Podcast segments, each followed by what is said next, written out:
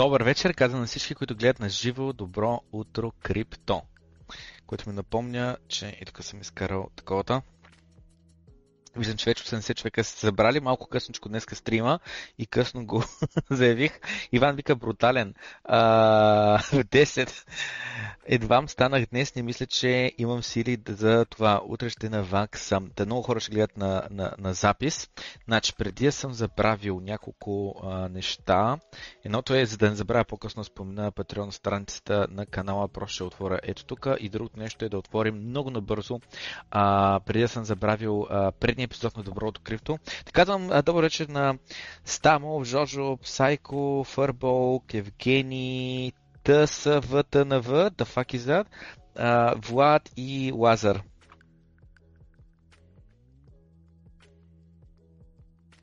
Така, натиснете лайк бутона, както каза ТСВНВ.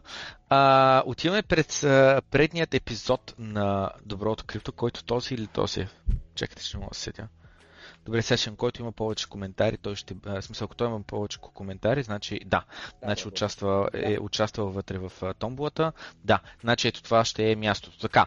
Да, ето тук избираме трима победители. Предните победители вече а, спечелиха а, такова, вече си получиха Discord статуса за една седмица.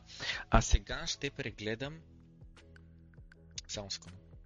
А сега ще а, изберем трима победители много набързо и след което продължаваме с съдържанието за днеска. Просто това да го отметна, за да не го мисля така. Слагаме тук лека, Filter Duplicates, не знам с какво, 6 плюс 5 и 11, Get YouTube Comment, Start. Така, трима победители, които ще получат достъп безплатно, без да са патреони, до нашия яд Discord сервер. Това е първият победител с коментар. Къде е коментара?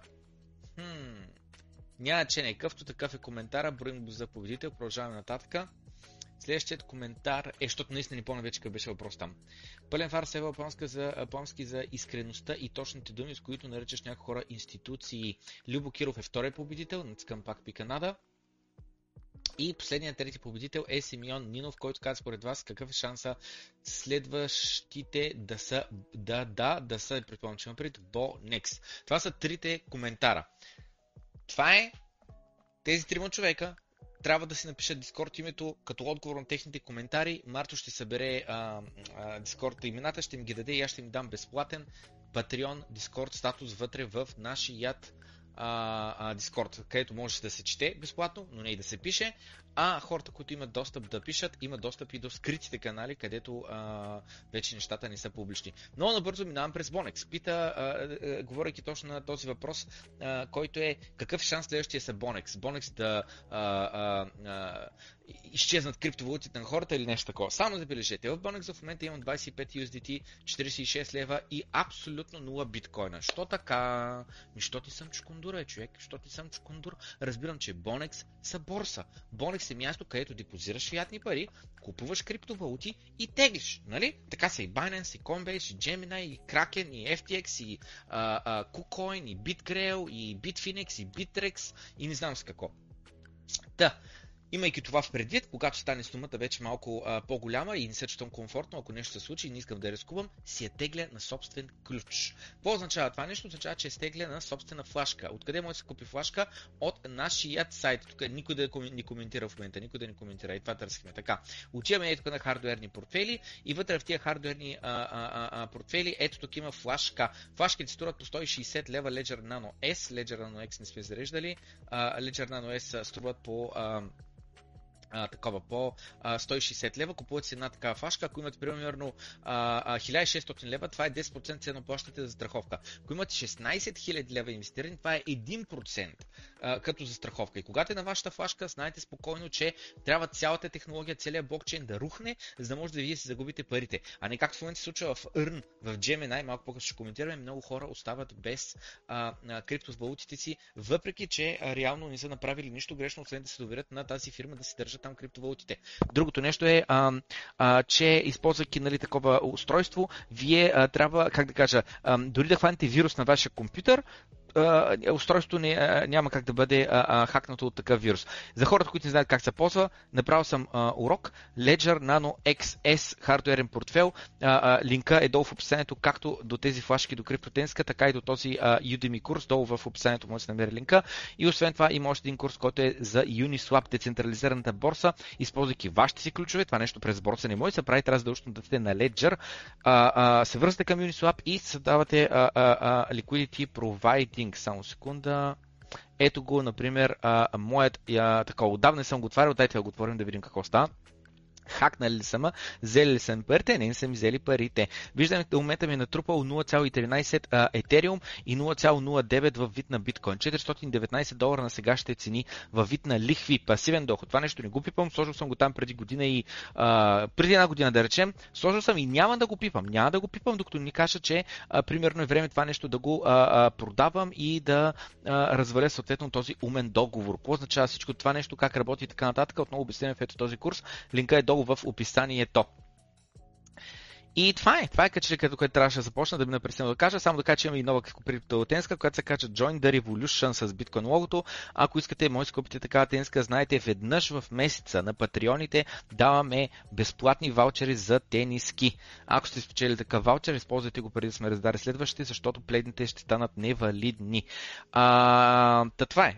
Тъй като това е нова тенска, е с намаление. А, всички стари тенски са без намаление. Тази тенска в момента е с намаление за първата една седмица. Ако може да се купите или може да купите и така тениска, като тази. Има ужасно много избори, има ужасно много тениски, над 100 тениски имаме с най-различни дизайни и така нататък. Всеки може да си а, а, а, купи каквато иска. И така нататък. Добре, това е. Продължаваме нататък. Отново, Bonex, долу, в линка 15 USDT, през рефералния линк ще получите 15 USDT бонус Напълно безплатно. Може да си изтегли след това криптовалутите веднъж като закупите, без да плащате такса за тегляне де-факто. Аз вече съм си изтеглил всичко. Защо? Защото не искам да трябва да вярвам на други компании, да съм зависим от тях, от техните действия, от това те дали ще фалират или не. Аз търся независимост през криптовалутите, а не зависимост от, а, а, вместо от банки от други фирми. Така. Започваме а, с а, такова. Започваме с съдържанието за днеска. Сега...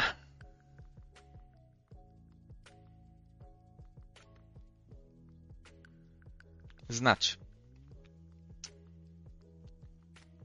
Честно, това ще го прескочим. Я трябва да пусна защо. You don't need an army. You don't need an air force. You don't need a space force не ти трябва армия, не ти трябва а, такова а, морска флота, не ти трябва и а, космически кораби, самолети изтребители. За да можеш да вземеш неща от хората, за да можеш да ги експлуатираш.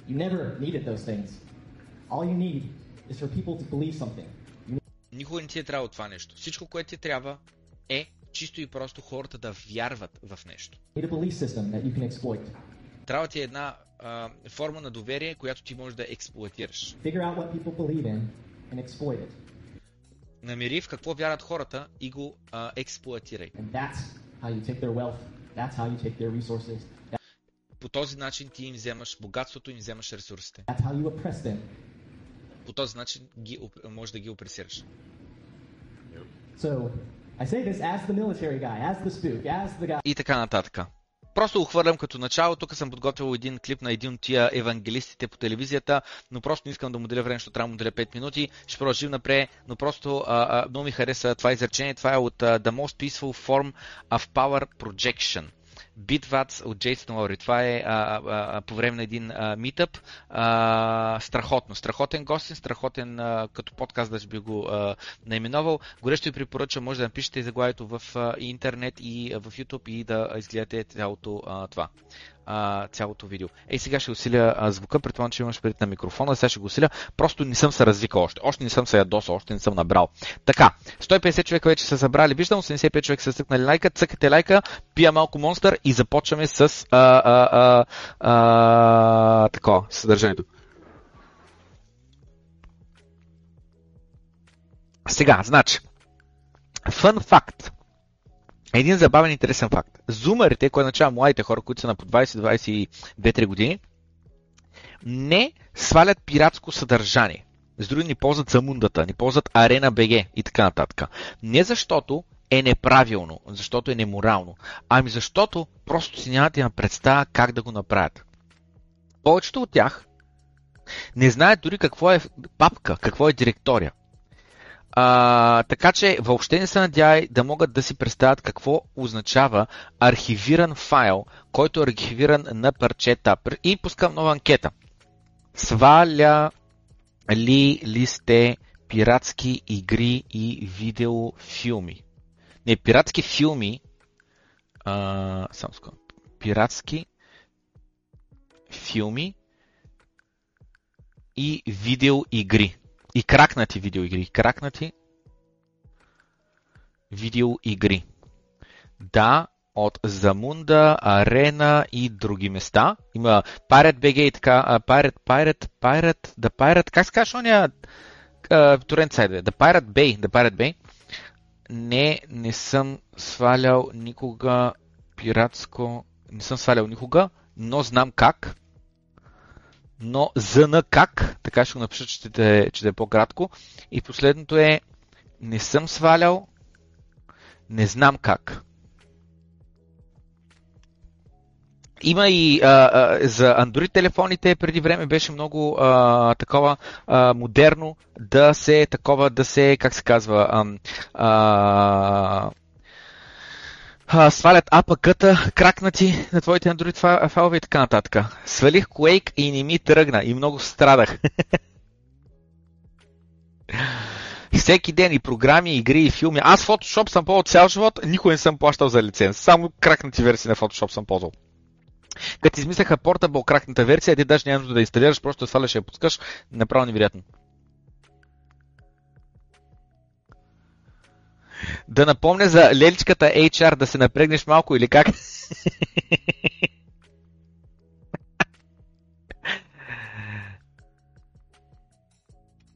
Така, за Мунда Forever виждам такова. Добре, дайте продължаваме нататък.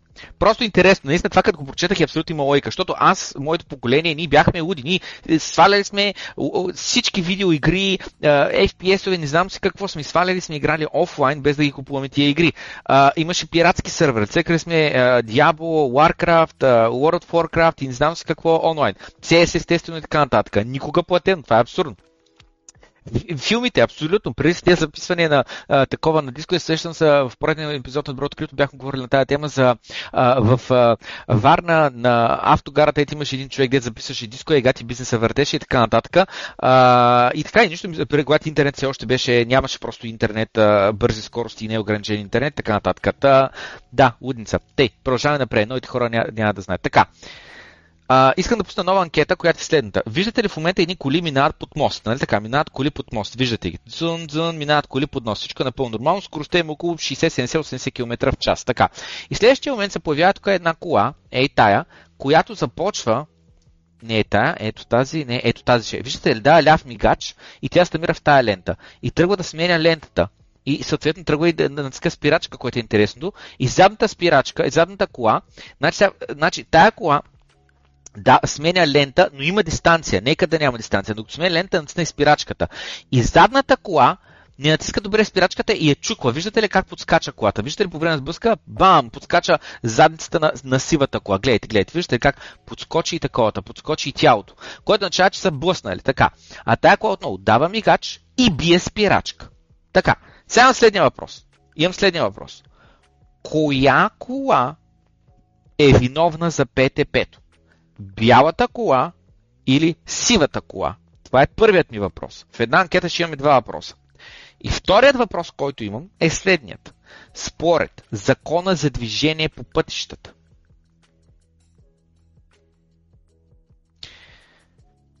този, който бива спирачка и спира на пътя, ли е виновен, ако някой го удари отзад?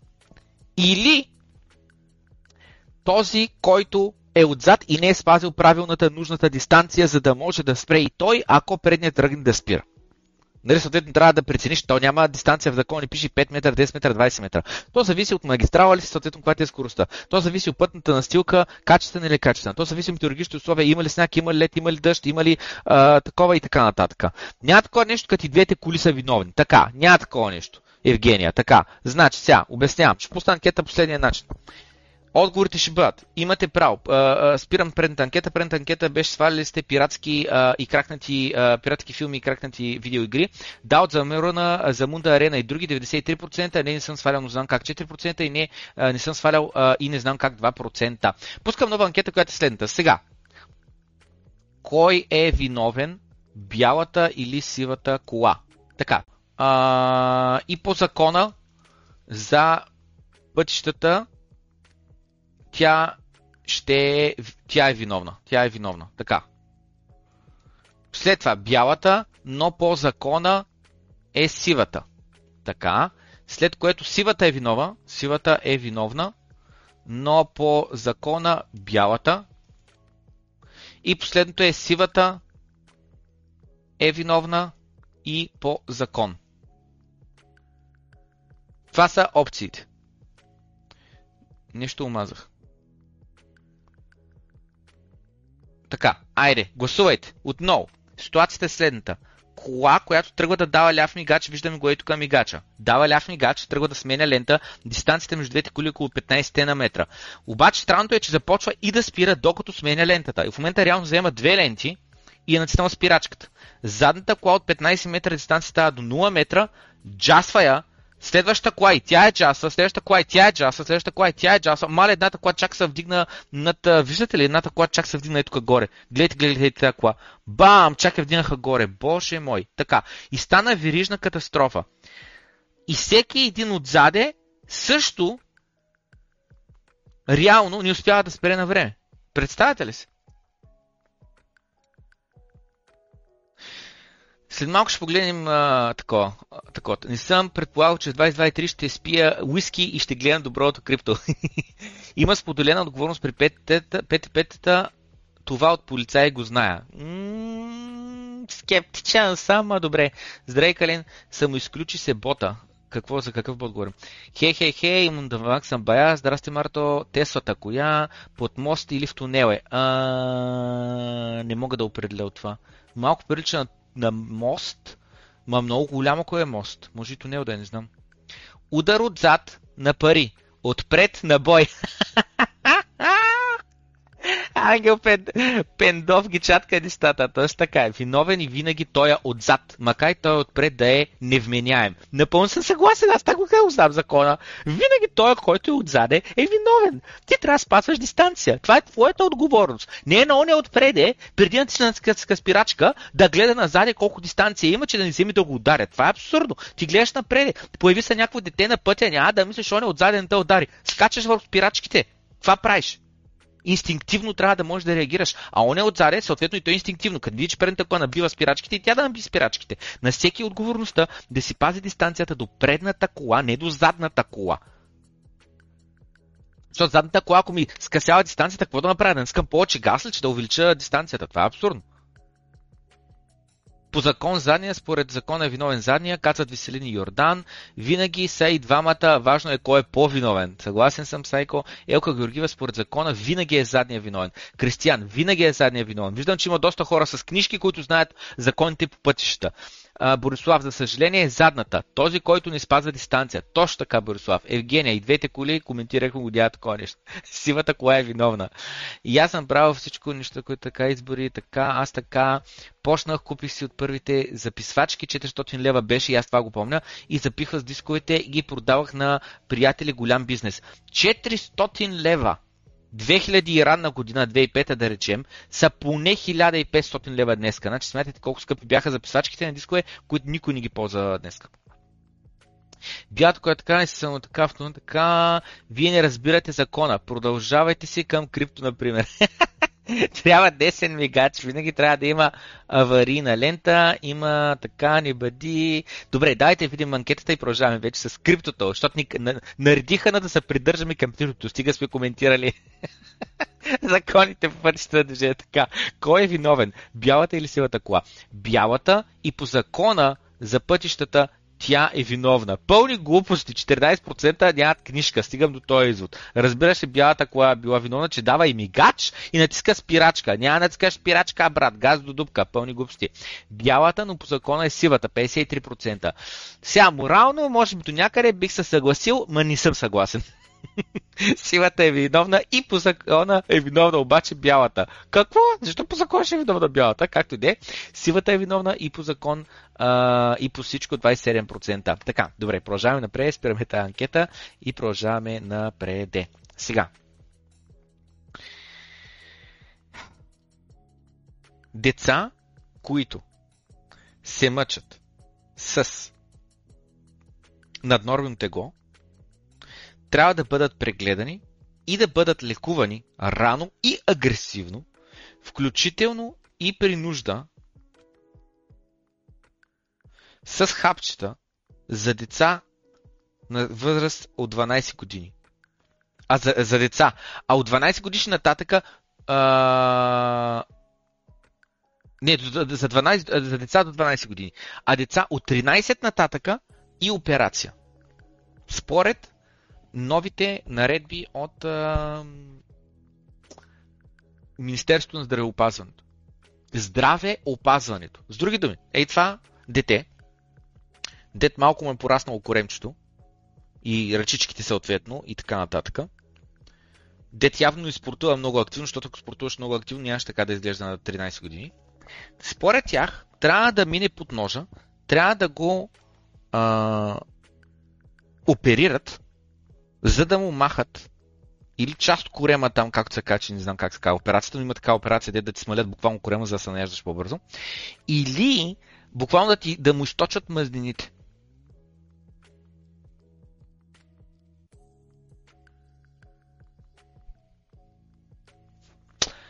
Абе, ей, Ахмет Исмаил, сега ще обясня аз на те. Плане, без причинска спирачката и това може да се докаже по клипа. Ма не е вярно. По клипа нищо не става ясно. Не знаеш какво стана на колата, може да е прегряла, може да е еди си какво. Не е така. Само отстрани, като се види, че няма нищо пред колата, не означава, че без причинска спирачката. Другото, ние виждаме до 10 метра преди колата. Представи си, че 20 метра преди колата също има нещо вирижна катастрофа или не знам си какво и той просто по-рано спира, защото е видял. Не може да кажеш така по клипа, че е ясно, че няма причина. Не е така. Другото е, колите се чупят. Колите се чупят. Спирачката може да е сбагясала. Нали? Нещо може да е станало авария. Няма как да кажеш, по клипа се вижда. По клипа нищо не се вижда. Нищо не се знае. Буквално може да има авария на колата. Нещо не изправо с неговата кола, а преди два дена да е минал годишния преглед. И следващия момент нещо стана на колата и просто почва да би спирачка. На мен се случи е така, веднъж скоростта котия нещо с багяса и изведнъж почна да би яко спирачка, не на спирачка, на скоростна котия, се съм на първа а, предавка, а не бях на първа предавка. Раздинаха се обороти, колата ву, заби е така напреде, все едно бие спирачка и един отзади ма плясна. Аз не съм така спирачка, нямаше нищо пред мен и така нататък, просто се случи. Тъй, Айде, продължаваме напред. Така, мисълта беше следната, че зле е положението. Продължаваме напред.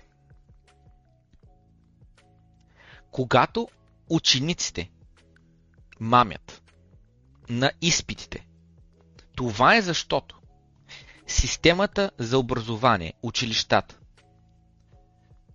им пука повече каква оценка ще дадат на ученика, отколкото на самите студенти им пука за това да научат. Нищо така ще трябва да се преведе този твит. Трудно ми е да го преведа, защото е невероятен. От 2013 година, буквално от преди 10 години, holy shit, този твит на Нил Деграйс Тайсън. Разбирате ли? Детето отива на училище защо? За да получи оценки или за да получи знания. На някои деца им е интересно това, което учат и съответно те го ценят. Те са с желание там. Те им харесва. Те искат да научат. Или родителите им ги карат да научат. Но когато ти лъжеш на изпита, означава, че ти и цялата система цени повече важността, слага повече стойност, важност на каква оценка ще получиш, а не на това колко ще научиш. Лутовите, не знам дали успял го обясня добре, надявам се, че ви е харесва, продължавам напред. Никога не съм бил тук по време на Bull Market. Какво да очаквам? Знам, че беше така анкета а, в един преден епизод на Доброто крипто, там предния мисля, че беше, дет питах, пичуе, били ли сте тук по време на Bull Market, което начава преди 2021 година? И за мое очудване, към 30-40% от хората не са били тук. А, и така. Сега в момента бумаркет сме, не сме ли, не знам, няма да говоря на тази тема. Имахме вече подкаст на тази тема и така нататък. Минали сме дънто и така нататък. Хората с кристалните топки са силно убедени и знаят и така нататък. Но накратко ще кажа това, което говорихме 3 часа вчера с Виктор. Не знам. Минал ли е минал ли е дънто? Не знам, няма как да знам, защото нямам кристална топка. Важното е човек да се позиционира по начин, по който да е доволен и ако е минал, и ако не е минал хората, които искат да максимизират печалбите, те, са, те ще са милионери, те най-вероятно вече са милионери, тях не, ги, не се притеснява за тях, те ще са цял живот добре. Артър Хейс се появи и каза It's, only, uh, it's up only time, Mofos, от тук само нагоре и се uh, снимал с ски най-вероятно или не знам какво uh, по, uh, това, uh, по планите и то с uh, Коби вика, uh, господине, в този uh, спорт буквално се движите само надолу.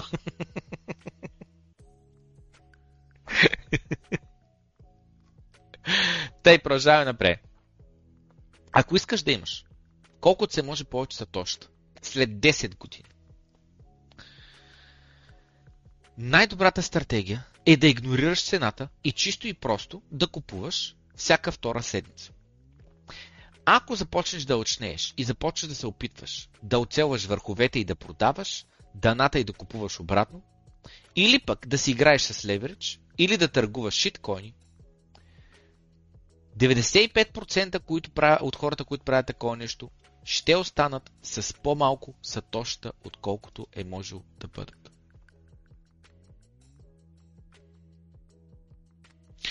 Такава е статистиката. 95% от хората търгуващи губят пари. Не за една седмица, не за един месец, за една година, за три години. В по-дългосрочен период. Защото можеш да изкараш късмет да си напечалва 3 месеца подред и след това следващата една година са на загуба. И ако тази статистика е вярна, аз вярвам, че е вярна, а, това означава, че абсолютно също се получи и опитайки се да акумулираш повече сатоща.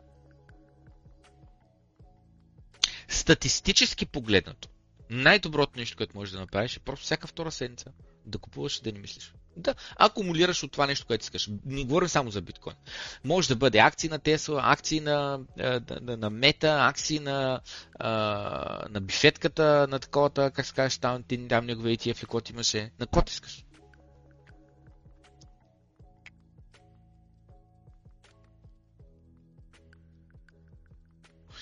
Хората не вземат под предвид колко време реално се изисква и колко стрес е обвързан с това ти активно да търгуваш. И всичкото това време и стрес можеше да бъдат примахнати и чисто и просто да се концентрират върху вършене на реална работа. Да вадиш пари и да си увеличаваш количеството биткоин, което имаш без риск. Все скоро го писах в коментарите. Обяснявах, просто не ми пука. И да паднем до 6к, до там са ми ордерите. Да си минали дъното, аз вече съм купил. Просто не ми пука. Концентрирам се върху моята работа. Не се концентрирам върху чарта, не се взирам в него. Не си мечтая за един ден, като стана богат, всяка направя 10 успешни трейда с по 50% печалба всеки, защото съм ги направил седи колко леверидж. Напълно безсмислено е. 95% от хората, статистически погледнато, ще са на загуба идните 10 години и ще имат по-малко биткоин, колкото имат днес. Аз не искам самите от тях. Ако не си споделяте failures, как сте се прецакали, как не сте успели в миналото, хората няма да знаят, че сте си заслужили успеха. Ако не сте преживели мечи пазари, хората, значи, а, а, а, такова, няма, няма да служаваш бичите пазари хаштаг биткоин. Много пъти съм а, а, коментирал и в а, а, плейлистата Започни тук е а, а, клиповете, а, които са за 2017 година.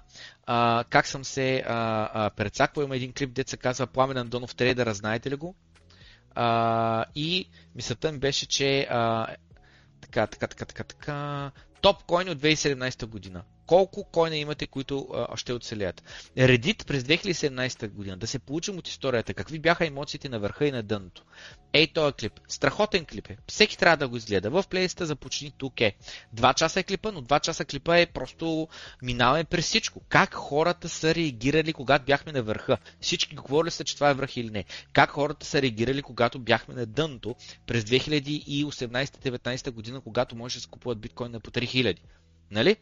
Не случайно е създаден този клип и е отделено 2 часа, за да се гледа Reddit и да се проверява как хората, какво са писали, какво са мислили и така нататък. Горещо препоръчвам, който ни го е гледал този клип, да го изгледа този клип. В плейлиста започни тук естествено. Каква е тая плейлиста? Цъкам на плейлисти и тук. И ето е плейлиста започни тук. 655 клипа, които са най-важните клипове, които съм създал. Имоти станаха инвестиция вместо месечен разход, като храната, тока, бензина. С работа или с инвестиции се става богат. Последен шанс за един цял биткоин. 100 милиона сатоща. Социалната система на Китай, скоро и у нас. Правителството ти таксува и спестяванията, не само дохода. Безработицата идва, а централните банки пируват. Тук пъхам тази плейлиста най- важните клипове, които според мен трябва да се изгледат от всеки. Споделете един от тези клипове с който приятел сметнете, че ще му достави нос. Продължаваме напред.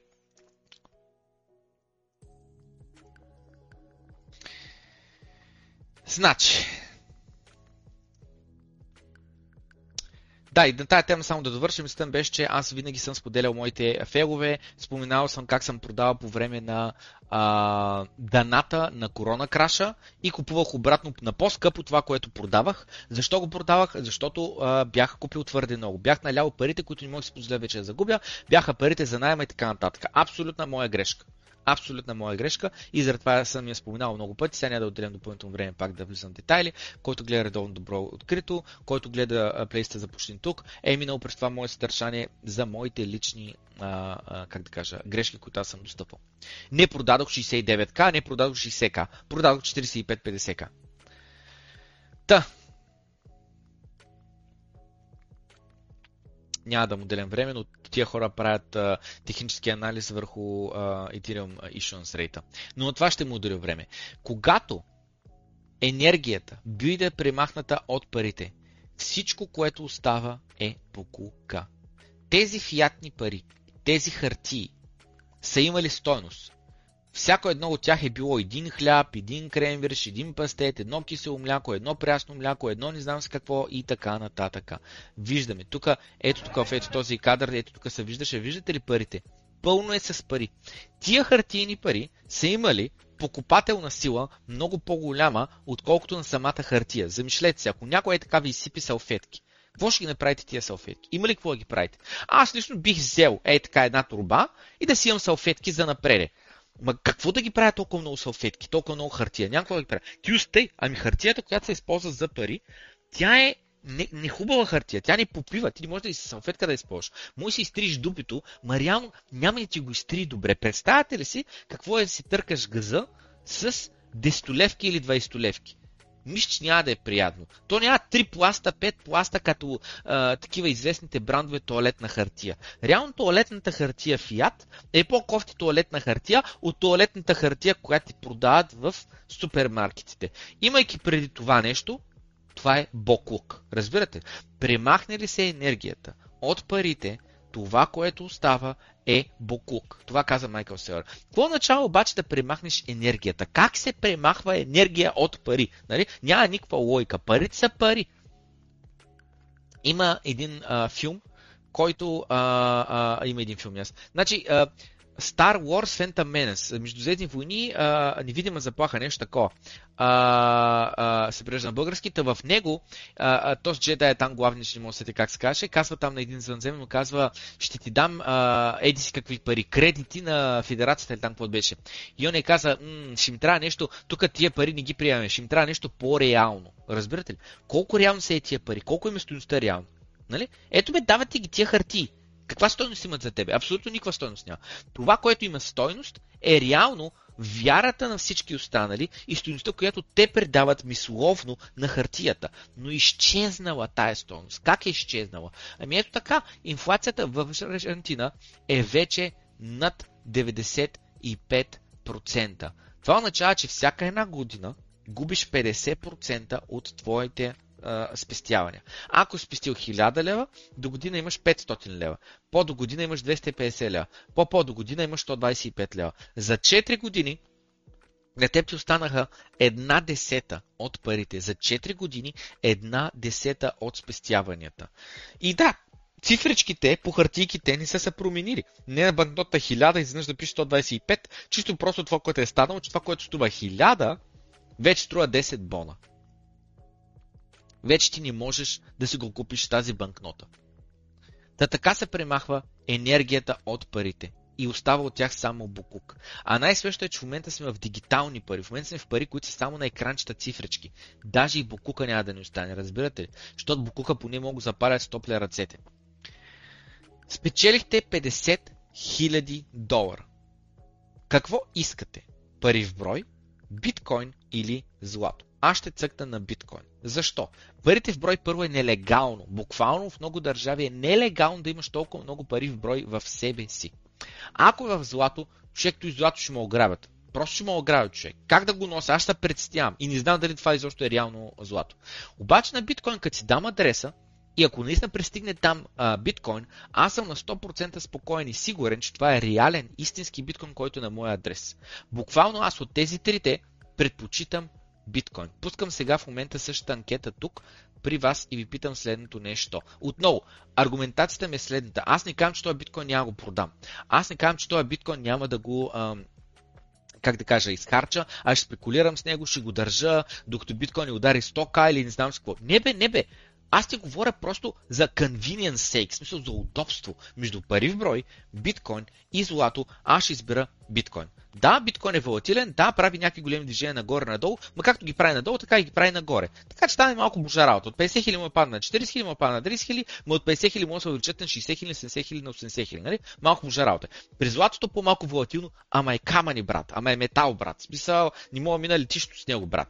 Парите в брой същата работа. Пробва ли си да минеш летището с 50 хиляди долара пари в брой? Ммм, скептичен сам. Така, какво бихте предпочели в какво трябва да бъде по-точно? В какво бихте предпочели да ви дадат 50 000 лева? А, кеш, златни монети или а, такова, или биткоин. И ще пусна същата анкета вътре в а, нашата Facebook група. Ако случайно сте в нашата Facebook група, много изтървате. Нашата Facebook група се казва Криптореволюция. Така, и пускам следната анкета. Ч, ало, махни са. Така, значи, спечелихте от тотото. Не, чакай малко. Намирате на улицата 100 000 лева. В какво предпочитате да сте ги намерили и защо? Кеш. Пара на ръка. Хартия. Злато. Монети. Биткоин. 24 думи за Ledger. Всяко едно идва с неговия риск. Кеш.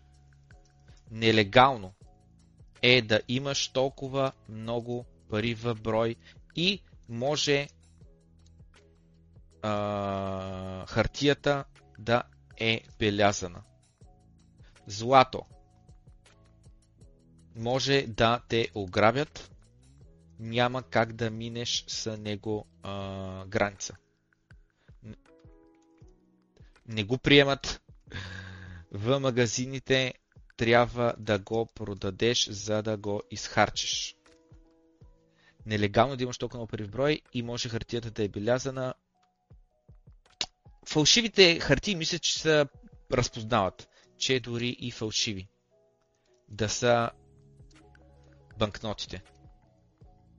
Какви са недостатъците на кеша? Мисля, че това е, че нелегалната реално да имаш толкова много пари в брой в себе си, което супер странно е така. А, хартията може да е белязана и с други думи тахлан след това в банка или някъде друг искаш да ги депозираш. А може и да са фалшиви банкноти. Така, злато. Може да те ограбят, няма как да минеш него граница, не го приемат в магазините, трябва така. И за биткоин какви са недостатъците? Биткоин а... недостатъци са не го приемат в магазините, трябва да го продадеш.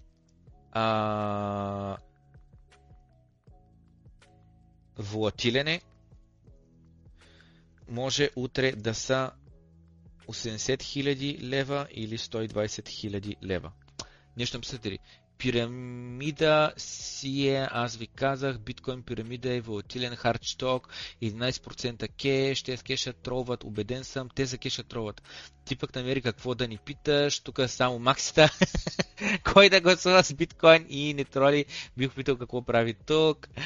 А, не бе, няма лошо, защото ако сумата е по-малка 10 000 и ако аз в момента съм all-in така или иначе, бих приел кеша. По-лесно ще мога да изхарча. Нали? Ма 100 бона е много пари, човек. Как ще ги изхарча? 100? Наистина аз трябва да ги държа вкъщи на склад, ще се преценявам, ще ги крия някъде по рафтове, по не знам с какво.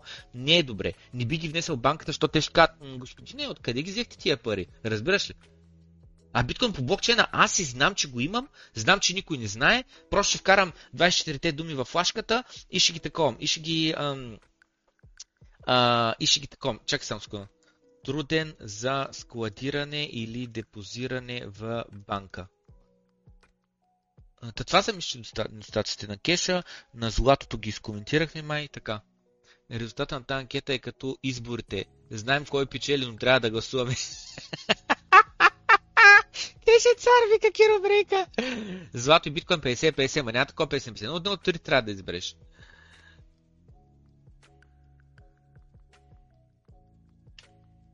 Republic rates are no good out here. I need something more real. Точно така. И Obi-Wan Kenobi, точно така. Ще ги хвърнем по дискотеката пламка, тези салфетки или ще им ги продам на пиналите. Тъй. Така, айде, пускаме анкетата и във Facebook групата, а резултатите в нашата анкета в YouTube са от 200 човека 100 са гласували. Гласувайте бе, кеш 11%, златни монети 8%, биткоин 81%. Продължаваме напред, тази анкета иска да я пусна, защото ето това, което ми хареса и този коментар. Бих бил окей okay да приема всяко едно от тия трите. И това становище реално е доста, доста очудващо и, как да кажа, с тежест, като си имат преди, че биткоин е само на 13 години. Нали? Штатския долар не знам колко години съществува. 100 и нещо, 150 години, нещо такова. Като банкнота от 50 години без злато покритие. А, златото е златото, нали? Пари от 5000 години настам. А биткоин човек е на 13 години. И въпреки това, хора да го, са готови да го приемат, за мен е наистина ремаркабл. Та, продължаваме напред.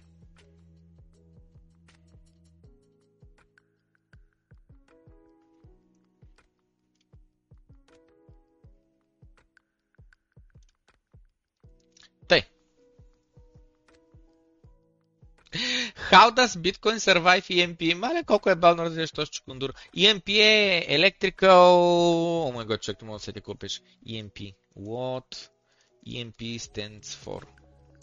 Electrical Magnetic Pulse, мисля, че беше нещо такова. Burst of електромагнетика, ма как, как се такова? А, елект, електромагнетик пулс, електромагнетик пулс, добре. Та, идеята е, че това е такова, просто из, изпържва чиповете. Ма, ти трябва да пуснеш цялата планета, бе. Дали, сто, дори да го пуснеш в Штатите, в някой град или в нас, и им питат, те не са с някакъв обсек 500 000 км, те са обсек малък, сравнително. И съответно мисълта ми беше, че ще изпържиш няколко компютъра, няколко миньора, не знам с какво може да изпържиш толкова, няколко хард диска с блокчейна, но точно това е, че блокчейна го навсякъде по света и ти устои това, ами освен това се правят редовни бекъпи на биткоин блокчейн че например всяка седмица и се складира дълбоко под земята, за да няма шанс да се загуби. Just FYI, да се казва. Така. Unpopular opinion. Повечето хора казват, че Фед, Централната банка и тяхното принтиране на пари, бррр, е причината да се намалят а, а, това, стоеността на, а, на фиатните пари и съответно да имаме инфлация на цените в магазина. Но всъщност, вината не е на централните банки, ами е на правителствата и начина по който те харчат пари.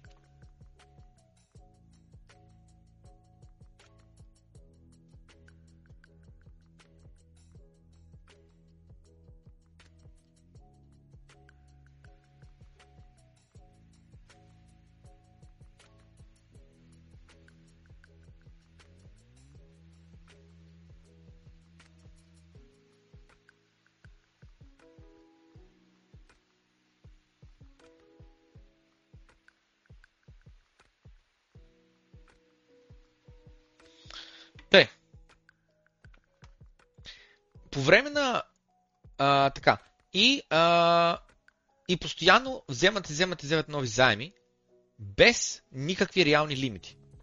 Постоянно се вдига тавана на а, дълга. В Штатите сега този месец пак ще вдигнат тавана на дълга. Пак ще го вдигнат. Което означава, че общо взето това е една понти схема, която вземаш нови пари, за да върнеш старите пари. Знам, че всички чакате да почне наредбата на Богослав Михайлов, само след 5 минути някъде започва, така че бъдете готови. Започва най-интересно. Така. Но искам да ви напрести неща. По време на един Gold стандарт, проблемът е, че постоянно увеличаващо се в циркулация долари гонят релативно погледнато все по-малко продукти по а, рафтовете на магазина. Не. Казах нещо грешно. Та, гонят все по-малко релативно стабилното количество злато, което би трябвало да стои зад долара. Така. Това е по време на златния стандарт. Че са принтирали с други думи повече долари, отколкото реално има злато, което да стои зад тях. Веднъж като взяхме от златния стандарт, проблема стана все по-голям. И все по-падащи в стоеността си фиатни валути. Системата започна да се разрушава и ще се срине, когато чисто и просто има твърде много кредит, който да гони все по-малко а, фиатни а, бройки. След малко ще обясня какво е това. Какво се пред. Общо взето днес имаме кризисна ситуация на доверието. И в двете неща. И в фиатната система, и в самите правителства. Съответно, идва хиперинфлация. Стоиността на всяка една фиатна валута, на бройката, постоянно и пада, пада, пада, пада стоиността. И клони към нула.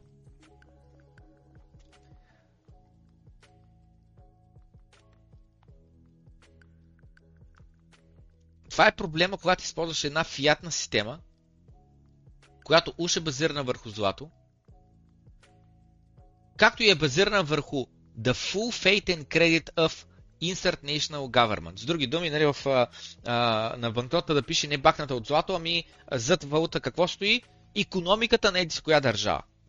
Защото ако нямаш лимит на колко тези можеш да принтираш, изведнъж можеш да изпринтираш повече, отколкото е тая економика. Което съответно до какво довежда? Довежда до падане на стоеността на хартийката и малко по-рано не случайно минахме през ето този а, клип, където виждаме какво става с а, а, фиатните пари, когато се напринтират твърде много. Стоеността им се изсмуква, изчезва енергията и единственото нещо, което става е буклука.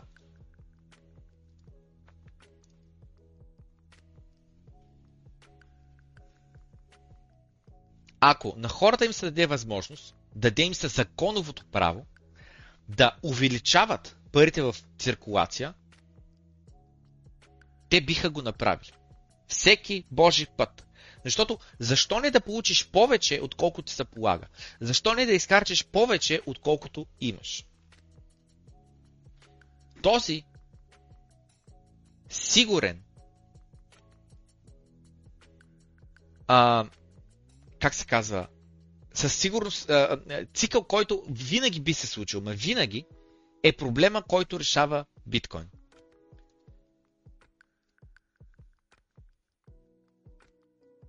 Да премахне човека, който е в контрол на принтирането на парите. Това е защо и биткоин е по-добри пари и дава по-добри права на собственост за един по-добър свят. Какво означава права на собственост? Означава, че аз мога да имам биткоин на един мой адрес, за който никой да не знае, но аз да го получа, значи съм работил. И след това го слагам на адреса, който никой не знае, и той си е мой, и аз анонимно мой съм милионер, без хората даже да знаят. А иначе правителствата, банките, еди си кой винаги ще знае. Банката знае колко пари има в банката, правителството знае кой имот е мой. Ли Ноути не коментирала тук долу и така нататък. И то се казва Unpopular Opinion. А, сега ще кажа и аз нещо, което повечето хора ни вярват. Сами си го причинихме, когато приехме идеята, че правителството са те, а не ние. Нали знаете? Ние казваме, те ни управляват, управляващите. Ма това не сме ли ние? Дали ние гласуваме за тях? Нали ние ги избираме? Делим се на тях и на нас. Защо?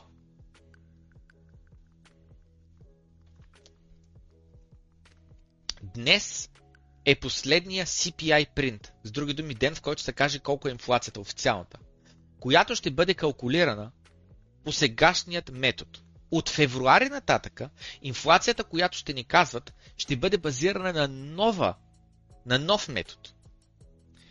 CPI, каква е инфлацията? Consumer Price Index, при това беше базиран на две поредни години, но сега, от днес нататъка, от утре нататъка, CPI, е колко е инфлацията, ще бъде базирана само на една година. Което какво означава? Да кажем, че сега сме 2023 година. За 2023 година, значи за 2022 година е взета инфлацията за 2019-2020. Нали? 2019-2020 се вземат и се слага каква е инфлацията за 2020. Така. За да може нали, данните от 2021 страна са така. И когато вземеш две години поредни, това означава, че си виждал как расте инфлацията в тези две години най-вероятно и стигаш вече до днеска повишената.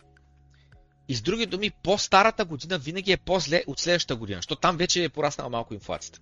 И като премахнеш старата година и вземеш само новата, неимоверно инфлацията ще падне. Разбирате ли?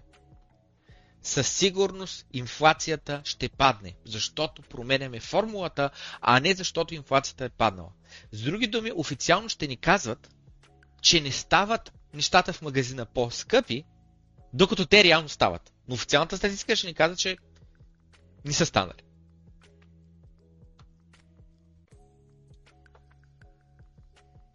Не знам кой да кажа. Освен, че стигнахме до там, че управляващите започнат да ни лъжат за да се задържат работа. Толкова са калпави в работа си, Централната банка, която трябва да държи около 2% инфлация, нали това е идеята на активното менежиране на ментарна политика. Да имаш ужасно интелигентни хора отгоре, които да решават да правят QE или QT, да вдигат или да свалят лихвени проценти. Нали така? Това е работа на Централната банка. Няма друга работа. Те не метат улиците, те не сеят домати, те не произвеждат столове и маси. Те използват лостовете, които имат, за да контролират инфлацията да е 2%.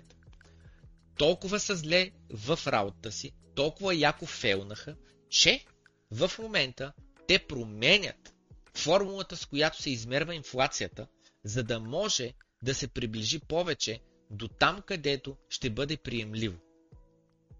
Това е реалността, в която живеем днес.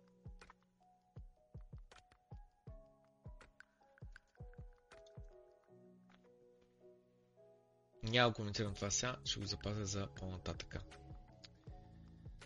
Напомням за криптенска.com, където може да купите супер яка криптенска, където тази, която изимаме ето тук с Майкъл Селър и хиляди един други дизайна. Освен това може да купите яка флашка, на която спазите криптовалути, за да не бъдете хаквани. Освен това, ако отидем ето тук на хардуерни портфейли, в този хардуерен портфейл, а, а, а, като раздел, има ето тези стоманни плочи. На тези стоманни плочи може да си запишете вашите думи, 24 думи, по интелигентен начин, по сигурен начин, по начин по който да не си загубите криптовалутите. Може да ги заровите на сел, може да закупите ето такъв а, такава точка, с която си ги набиете. Криптореволюция да запише на вашето а, а, кълъвче. Ако е за подарък, може да си добавите и име на човека, на който е подаръка.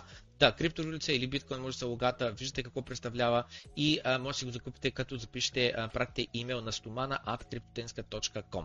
Продължаваме напред. Споменах за Ledger, споменах за курсата Ledger, споменах за курса за Uniswap и стигаме до ето тези постове на Богослав Михайлов. Не съм ги чел, защото исках да ми е автентична реакцията. Само започна да чета, разбрах, че е зле положението и след което този човек, разбира, след това пуска втори пост, в който продължава някакви неща да ръси. Така.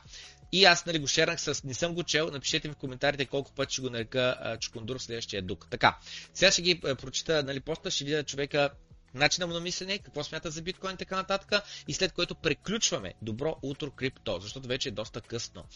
А, с други думи, до към 12 часа вечерта ще сме приключили доброто крипто. Така, дайте да прочетем какво е написал Благовест Михайлов. Някои хора го знаят, аз лично за първи път чувам за Благовест Михайлов, създател на Стража. Какво е Стража? Стража е non-government organization, а, платформа за парламентарна прозрачност и визуализации на отворени политически данни.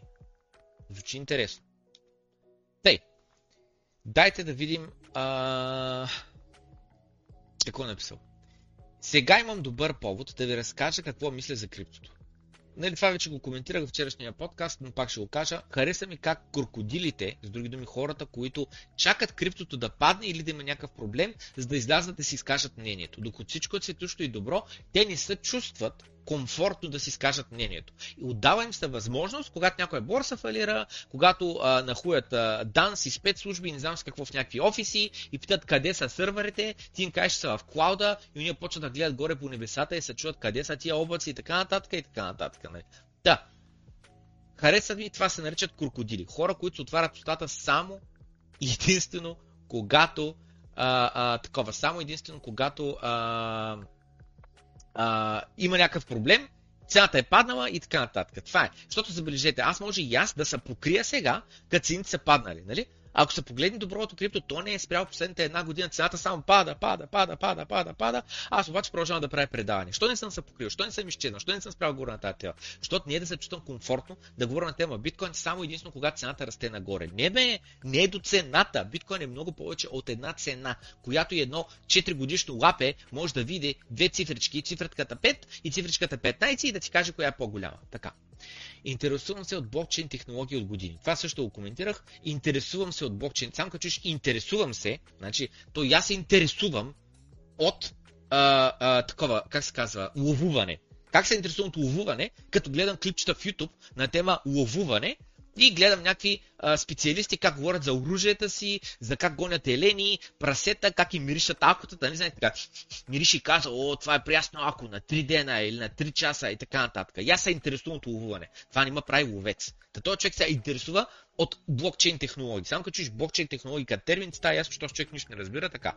Преди бях много запален, но с течение на времето все повече се убеждавам, че тези технологии няма как да заместят фиатите пари и мейнстрим финансовата система. И този човек напомня на Bitcoin Core Developer Sales All Bitcoin 2016. Има един е такъв Bitcoin Core Developer, който а, а, си продава всичките биткоини през 2016 година на цена от примерно 400-500 долара и след това биткоин стига 20к. Не е до това, че се е набутал и продава ефтиното. Не е до това. Въпросът е това, че той също заявява. Това е биткоин Core Developer, разбирате ли? Човек, който реално е писал код, който реално е влязал в GitHub, в кодбейза на, на, на биткоин. И каза, продава всичките биткоини, а, не знам с какво няма да четем сега неговата история и така нататък, но въпросът е, че той също е на мнение, че биткоин е а, се запътил да умира и така нататък. Чакай, той за не е продал даната. Да, няма значение така. Тъй, просто ви напомня на него, за да да го спомена. Така, фундаменталният проблем е, че биткоин и други криптовалути решават несъществуващ проблем. Добре, значи това е мнението на боговест или там както се каже, че не съществуващ проблем. Добре, на следния въпрос. Ей, този проблем съществува ли? За един приятел питам. Ей, той е боклук, който е станал от тази фиатна е, валута. Съществува ли? Сега той ще каже, това е в Аржентина, това е в Зимбабве, това е не знам си къде, това не е в моята родина, българският лъв, Господ е българин, Христо Стоичков е най-великият футболист на целия свят, който на докара до четвърто място 94-та година и от тогава насам сме се класирали и сме деветата дупка на кавала и най-корумпираната, най-с без право на свободен глас в медиите и най-бедната държава в Европейския съюз. Това няма никакво значение. Това се случва в третия свят. Това в България никой не се случва, освен 96-97 година, но някои хора нали, явно не помнят. Явно са били тогава деца и явно не са говорили с родителите си и не са коментирали, че това уж не съществуващ проблем реално решува, е, е, съществува. Да не говорим, да не говорим нали, за хиляда един други проблеми, които идват покрай тия постоянни цикли на балони, пукване на балони, бумен бъс цикли. Откъде идват според вас? Според вас дигане и сваляне на лихвени проценти има ли общо с дай да стимулираме економиката, давай да спрем да стимулираме економиката. Нали? В момента Централната банка на ФЕЧ казва, искаме да се вдигне процента на безработицата. Само забележете колко злонамерен човек трябва да си, и колко щупена трябва да е една система, в която ти търсиш да има повече безработни хора. Разбирате ли? Според вас добре ли е да има безработни хора? Според мен не. докато нямаме пълна автоматизация, роботи, които да правят абсолютно всичко за нас, така нататък. Не, не, не, не, не. Не ми звучи добре някой човек да си търси работа и да не може да си намери работа. Но ФЕД търси да увеличи безработицата, за да спре консумацията, за да намали а, а, а, такова обращението на пари, за да може да спадне инфлацията. Та това било несъществуващ проблем. Според мен е напълно реален проблем. Просто е леко невидим, защото е леко отдалечен от нас, защото леко се чувстваме все едно е нещо, което, как да кажа, е то е и там, то не е и тука. Ма то ни ефектира, въпреки че се случва там. Без да избяга реалните проблеми на финансовата система. Без да избягва реалните проблеми на финансовата система. Сега ще опитам да обясня какво имам предвид. Добре, до тук съм чел и не съм чел надолу. Дайте видим. Какъв проблем трябва да решава биткоин? Биткоин трябва да премахне човешкият фактор от а, това, от а, а, управлението на парите. Нямаме нужда някой да е по-интелигентен от нас, кой да управлява парите. Това е едното нещо. Другото нещо е, че какъв е другия проблем, който решава биткоин? А, има монетарна политика, която е ясна, написана и е вовеки. Другия проблем, който решава биткоин. Дава ми възможността да имам пари, които никой не може да ми конфискува. Ако те са мои, те са мои. Сега идва въпросът. Това означава, че ако аз съм престъпник, никой няма да може да ми отнеме това, което е мое. Да, означава. Но също така означава, че аз ако съм и а, а, такъв а, разследващ журналист и разследвам няколко корумпиран политик, те няма да могат да ми забранят банковата сметка, защото аз съм върху биткоин, там някой не може да ми го а, а, забрани или конфискува. Друг проблем, който решава биткоин, да, property rights. Защото аз ако купя един имот и ако не му плащам данъка, рано или късно идва съдя изпълнител и ми взема имота. Ми значи той имот не е мой. Сега някой ще каже, да, ама то трябва данъци, ма трябва това, ма трябва онова. Ма аз значи живея под найем цял живот, брат. Аз така гледам на този проблем. И разбирам, че някои хора са на друго мнение, но аз не съм на друго мнение. Аз съм на точно това мнение. И съответно аз искам да имам нещо, което да си е наистина мое. И да не може никой да ми го отнеме. Това е проблем, който за мен лично решава биткоин. Какъв друг проблем решава биткоин? Ами другия проблем, който решава биткоин е, че когато премахнеш някой, който да вдига да сваля лихвени проценти, няма да имаме постоянна инфлационна система, при която щатите постоянно се вдигат а, а, лимита на дълга и постоянно да вземат буквално, буквално, малко по-късно ще им през това нещо. И много важно да се разбере. Това е истинска понци схема. Government bonds, държавните облигации са понци схема. Какво е една понци схема? Понци схема е където вземаш пари от нови инвеститори, за да върнеш печалбите на старите инвеститори. Защо дълга на щатите само расте? Защото е понци схема. Някои хора биха казали, те не е нужно да го върнат. Никога. Ами той при понти схемата е така. Докато има нови бълъци, които да се качват на понти схемата. Нали? Не може да ми кажеш, аз може ли един от тия дългове, дет никога не е нужно да ги върна? Може ли един от тях? Искам. Може ли? За мен не може, ма за щатите може. И това нормално ли ви се струва? На мен не ми се струва нормално. Този проблем решава биткоин. Та, щатите имат 31 трилиона дълг. Ще го качат при на 33 трилиона. Ще вземат нови 2 трилиона дълг. Ще върнат лихвите на старите бълъци, деца взели стария дълг. Фед ще направи QE, ще изкупи тя от държавния дълг. Буквално те сами си купуват собствения дълг. Това е понти схема. Този проблем ще се премахне на биткоин стандарт. Какъв друг проблем решава? постоянно ние бачкаме инженерите, мислим, аджаба, плануваме как нали, да подобрим света. Нали? Защо, примерно, е този телефон в момента ми дава, този телефон ми дава радио, музика, телевизия. А, благодарение на YouTube в момента мога да стривам до 240 човека напълно безплатно в момента, докато преди време а, това е било монопол. Само единствено телевизията е имала възможността да а, бродкаства, да казва това, което искат да кажат. С филтър, с редактор, не знам с какво. Аз в момента без филтър, без някой над мене, мога да си изкажа мнението. Който иска е тук да го чуе. Който не иска, не го чува. Това е бе истинска свобода. Разбирате ли?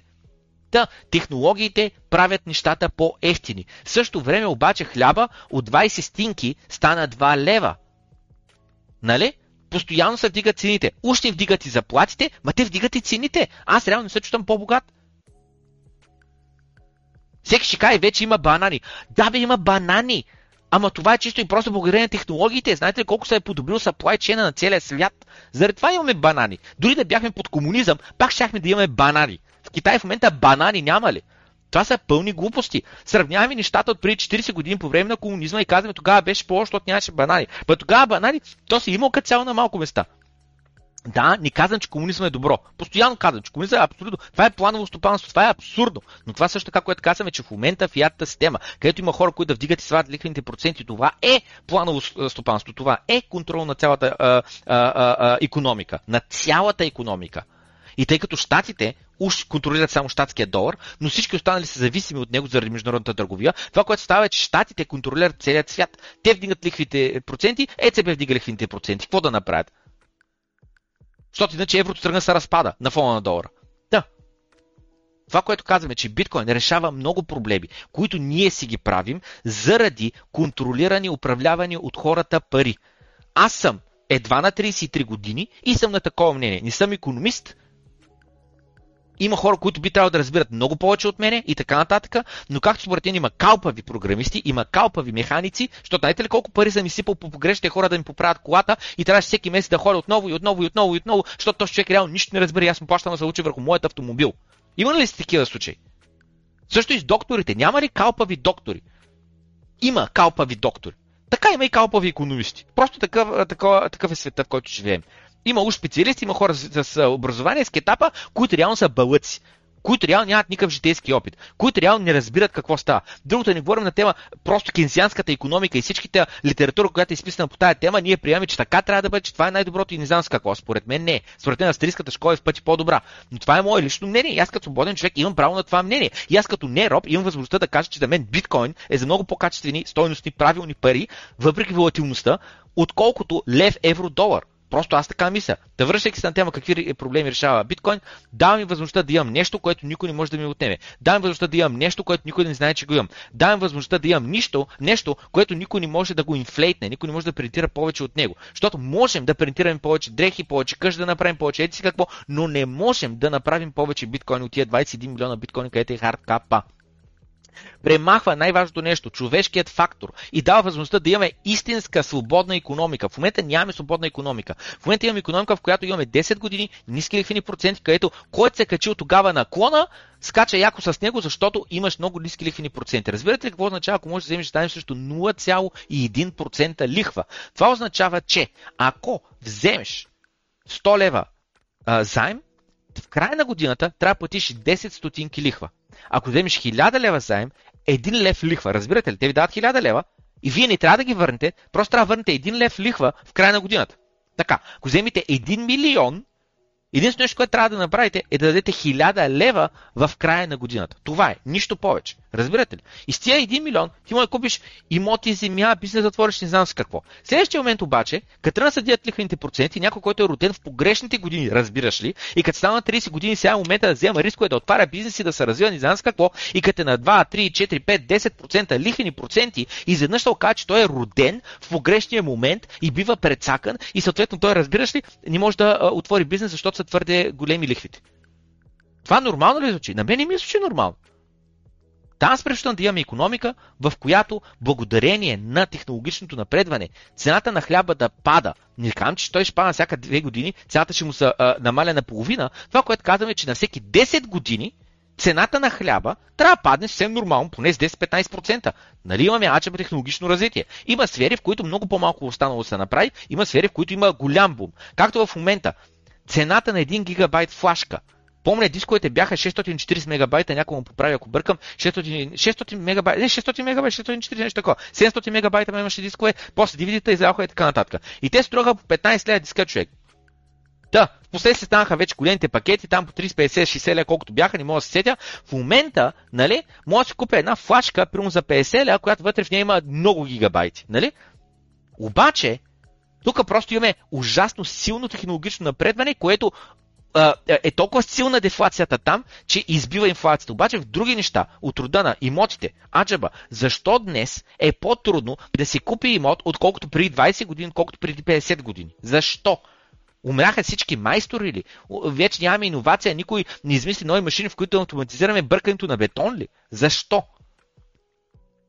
Една от причините е, че монетизираме имуществото, вместо да бъде като храната, просто консуматив, нещо, което е ми нужно за да живея, като отоплението, като бензина за моят автомобил. Това е консуматив, нещо, което минава и заминава. Нали? Не трябва ли така да бъде и имота? Трябва да го превърна в инвестиция. Трябва да спестявам в имоти. Трябва да давам на децата ми наследство във вид на имоти. Що не давам наследство на децата във вид на консерви, във вид на хлябове? Защото са консуматив. Ето преди аз да бъда защитен от околната среда, не е ли консуматив? Моето лично мнение е, че е такова. Разбирам, че има други хора, които смятат, не, имоти са най-добрата инвестиция, това е правилният свят, в който живеем, така трябва да са имотите, но аз не съм на такова мнение. Аз просто не съм. Та, редица проблеми решава биткоин. Не един. Тотално ще промени общността, съсловието, хората в свят, в който сме на биткоин стандарт, вместо да се чудим какво да монетизираме. Рядко изкуство, а, а, такова, как се казва, недвижимо имущество, акции, злато, златото човек. Много бълъци смятат, че златото то е полезно така или иначе, това е скъпо. Не бе, брат, какво ти е полезно на тебе златото? С абсолютно нищо. Може да направя с него герлянд. Е и, е и. Злато има огромен монетари премиум. Да, през годините той е станал пари заради физическите си качества, но тия физически качества до голяма степен са свързани с две главни неща.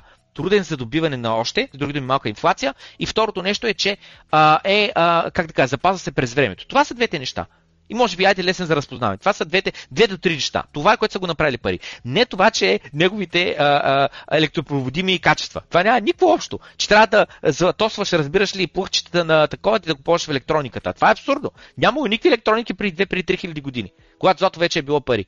Не, от другаде тръгва. Просто е живка сме, че златото оказа, че и може да се използва в електрониката. Но тъй като е много скъпо, заради това малко се използва. Реално, ако се премахне монета, монетари премиум, се казва на английски, паричната наценка на, на, на, на златото, защото се използва като стора валю, от 10 трилиона ще падне на 1 трилион. В най-добрия случай. И вече ще се използва много повече, защото вече ще бъде кост-ефектив. Да, това е. Много още мога да говоря по тази тема, но нека да продължи с поста.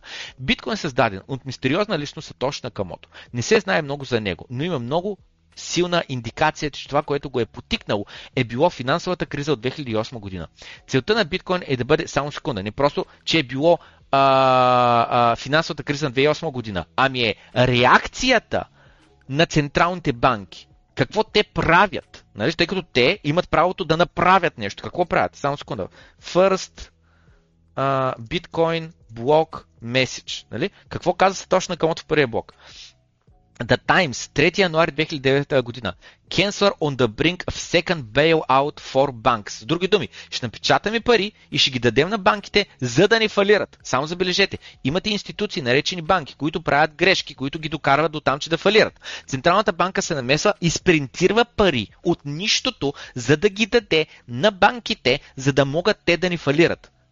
Това нормално ли? Значи някои не позволяваме да фалират, други може да фалира. Защото аз ако отворя, си, отворя фирма и ако фалирам, никой няма спаси. Обаче като си някаква голяма банка, Централната банка се намеса за тако. Ми това според мен не е свободен пазар. Това според мен е корупция. Това според мен е алъж вериш. Ей, това е. Така че не е просто финансовата криза а е реакцията на централните банки към, това, към кризата.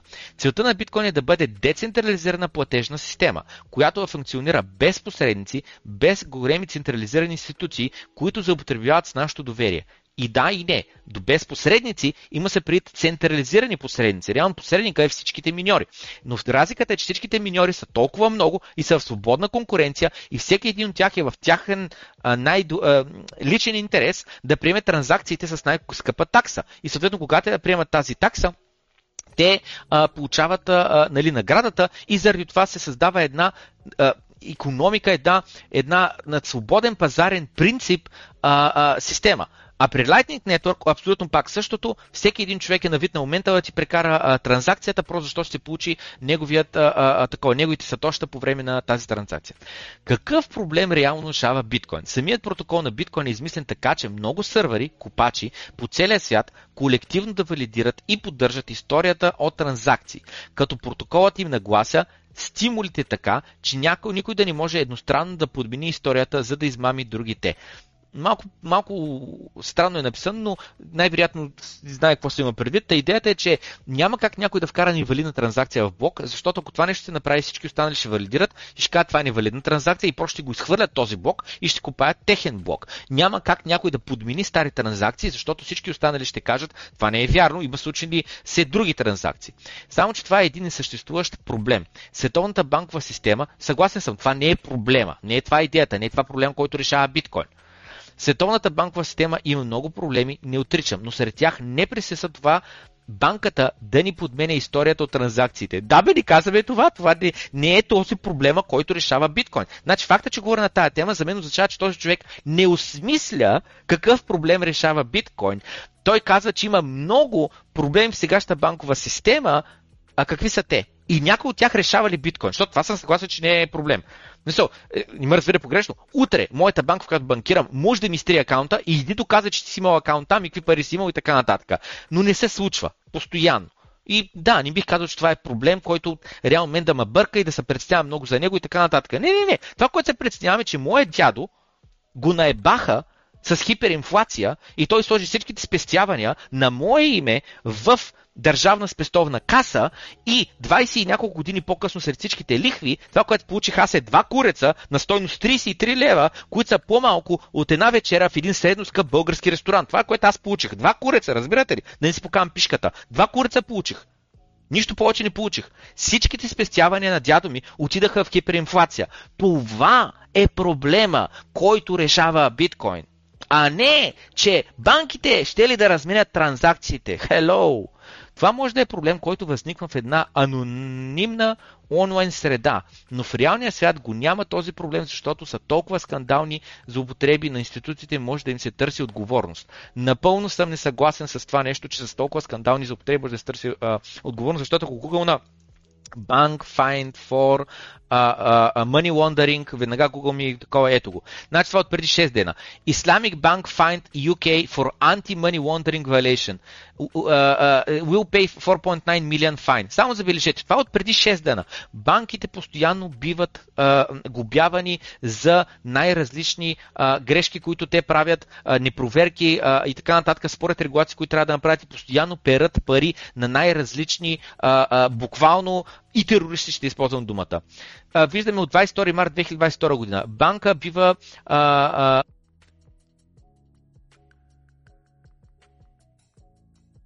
failures. Така, пет скандали за AML, anti-money laundering през 2021 година. Отваряме го. Това е статия от 31 декември 2021 година и вътре ще напишат 5 скандала. NatWest 265 милиона а, а, а, такова паунда е губена. Разбирате ли? 265 милиона паунда са четвърт милиард паунда. Това са ужасно много пари. И ако е толкова глобата, вие представете си колко пари са изпрали. Разбирате ли? После с биткоин, с другите криптовалути сте перели пари на руски олигарси, на терористи, не знам с какво. Ала бала бе! Който има пари, подкупва банките, казва им спокойно, аз ще дам повече пари, отколкото са глобите и си изпират парите. Обаче ние, защото сме бълъци, защото сме роби, защото сме путювци, на е страх, и казваме, о, лошите терористи и ще си изперат парите не знам Ма те го правят днеска, бе, бълък смотан. Днеска го правят. Просто да си къв си. Като имаш много пари, не сеташ, че може, всеки може да купиш, всеки може да го стоиш джоба. Пак ти тъпите хора, значи. 130 милиона, 700 милиона, Bank, Deutsche Bank, uh, и така нататък. Постоянно ни го Това са пълни глупости, разбираш ли. Та, мисълта ми беше, че какво търсене на отговорност? Банките не им се носи отговорност, защото те получават по-големи рушвети от парите, които са изпрали. Реалният проблем с банките е, че приватизират печалби и социализират рискове от своята дейност. Напълно съм съгласен. Това е реален проблем. Точно за това говорихме за това Белаут и това, което той явно е пропуснал, пропуснал да осмисли, е, че Сатоши Накамото не създава биткоин, защото имаме криза. Нормално от време на време да има кризи. Не може да се там на по-добре да върви винаги ups and downs. Обаче, въпросът е по начина по който точно много ми хареса как го е написал. Приватизират печалби, с банката, като дава заеми, дава заеми, дава заеми, си, а, такова, си обира ликвички и печели от това, но социализират рисковете. С други думи, после когато банката гръмва, кой плаща сметката? Нали, КТБ там гръмна в България само преди 10 на години. И какво стана? Нали? Какво стана? Кой плати сметката? Шефа на КТБ ли? Кой? С личното си имущество. Не бе, ние платихме сметката. Това нещо, дето до 100 000 евро парите са защитени. Какво означава, че са защитени, бе? Как са защитени? Ма аз плащам сметката. Като някой от банка гръмне, откъде да парите за техните клиенти? Ума бе, от моите данъци, откъде да дойдат? Или от напечатването на нови, което е инфлация, което пак ме ме предсаква. Защото първо се вдига цените в магазина, после ми се вдига заплатата. Аджаба. Така, през 2008 година американските бяха и бяха закъснали и правителството трябваше да ги измъкне, за да не се изтрени банковата система. По този начин банките държат правителството като заложник. Те поемат безразсъдни рискове и ако загубят държавата, винаги трябва да им налива пари, за да предотврати нова голяма депресия, което си е реален риск. Моето лично мнение е, че е време за нова голяма депресия. Направи голяма депресия. Нека да, да това се нарича а, а, а, а, такъв полезен пожар. Където е хубаво да имаш пожари, не знам на колко време, през горите, естествен пожар, да мини да изпипали, за да може а, а, след това тези, които трябва да оцелят, да оцелят. Това е полезно. Нормално, трябва да има депресии, трябва да има кризи, трябва да могат да фалират компании, които са твърде тромави, които са твърде бавни, които не са иновативни, които не са си учили кошниста, които са твърде голям леверидж, така нататък. Но когато някакви хора се намесат и не позволяват това да се случи, това е за лошо, не е за добро. Само, че биткоин не решава този проблем по никакъв начин. Добре, а как тогава правителството ще се намести да даде малко биткоин да спаси положението, като не можеш да принтираш биткоин от нищо? Цялата крипто екосистема е пълна с посредници, които да потребяват доверието на своите потребители много повече от всяка банка.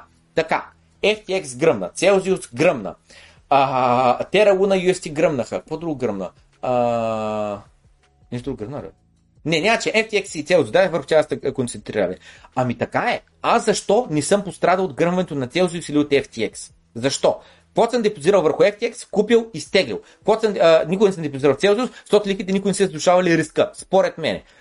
Трябва винаги да знаеш откъде идва лихвата, откъде идва печалбата, иначе, нали, if you don't know where the yield is, you're the yield. Нали. Деца казва на английски, трудно да го преда на български, но дете, ако не знаеш къде идва лихвата, ти си лихвата. Нали?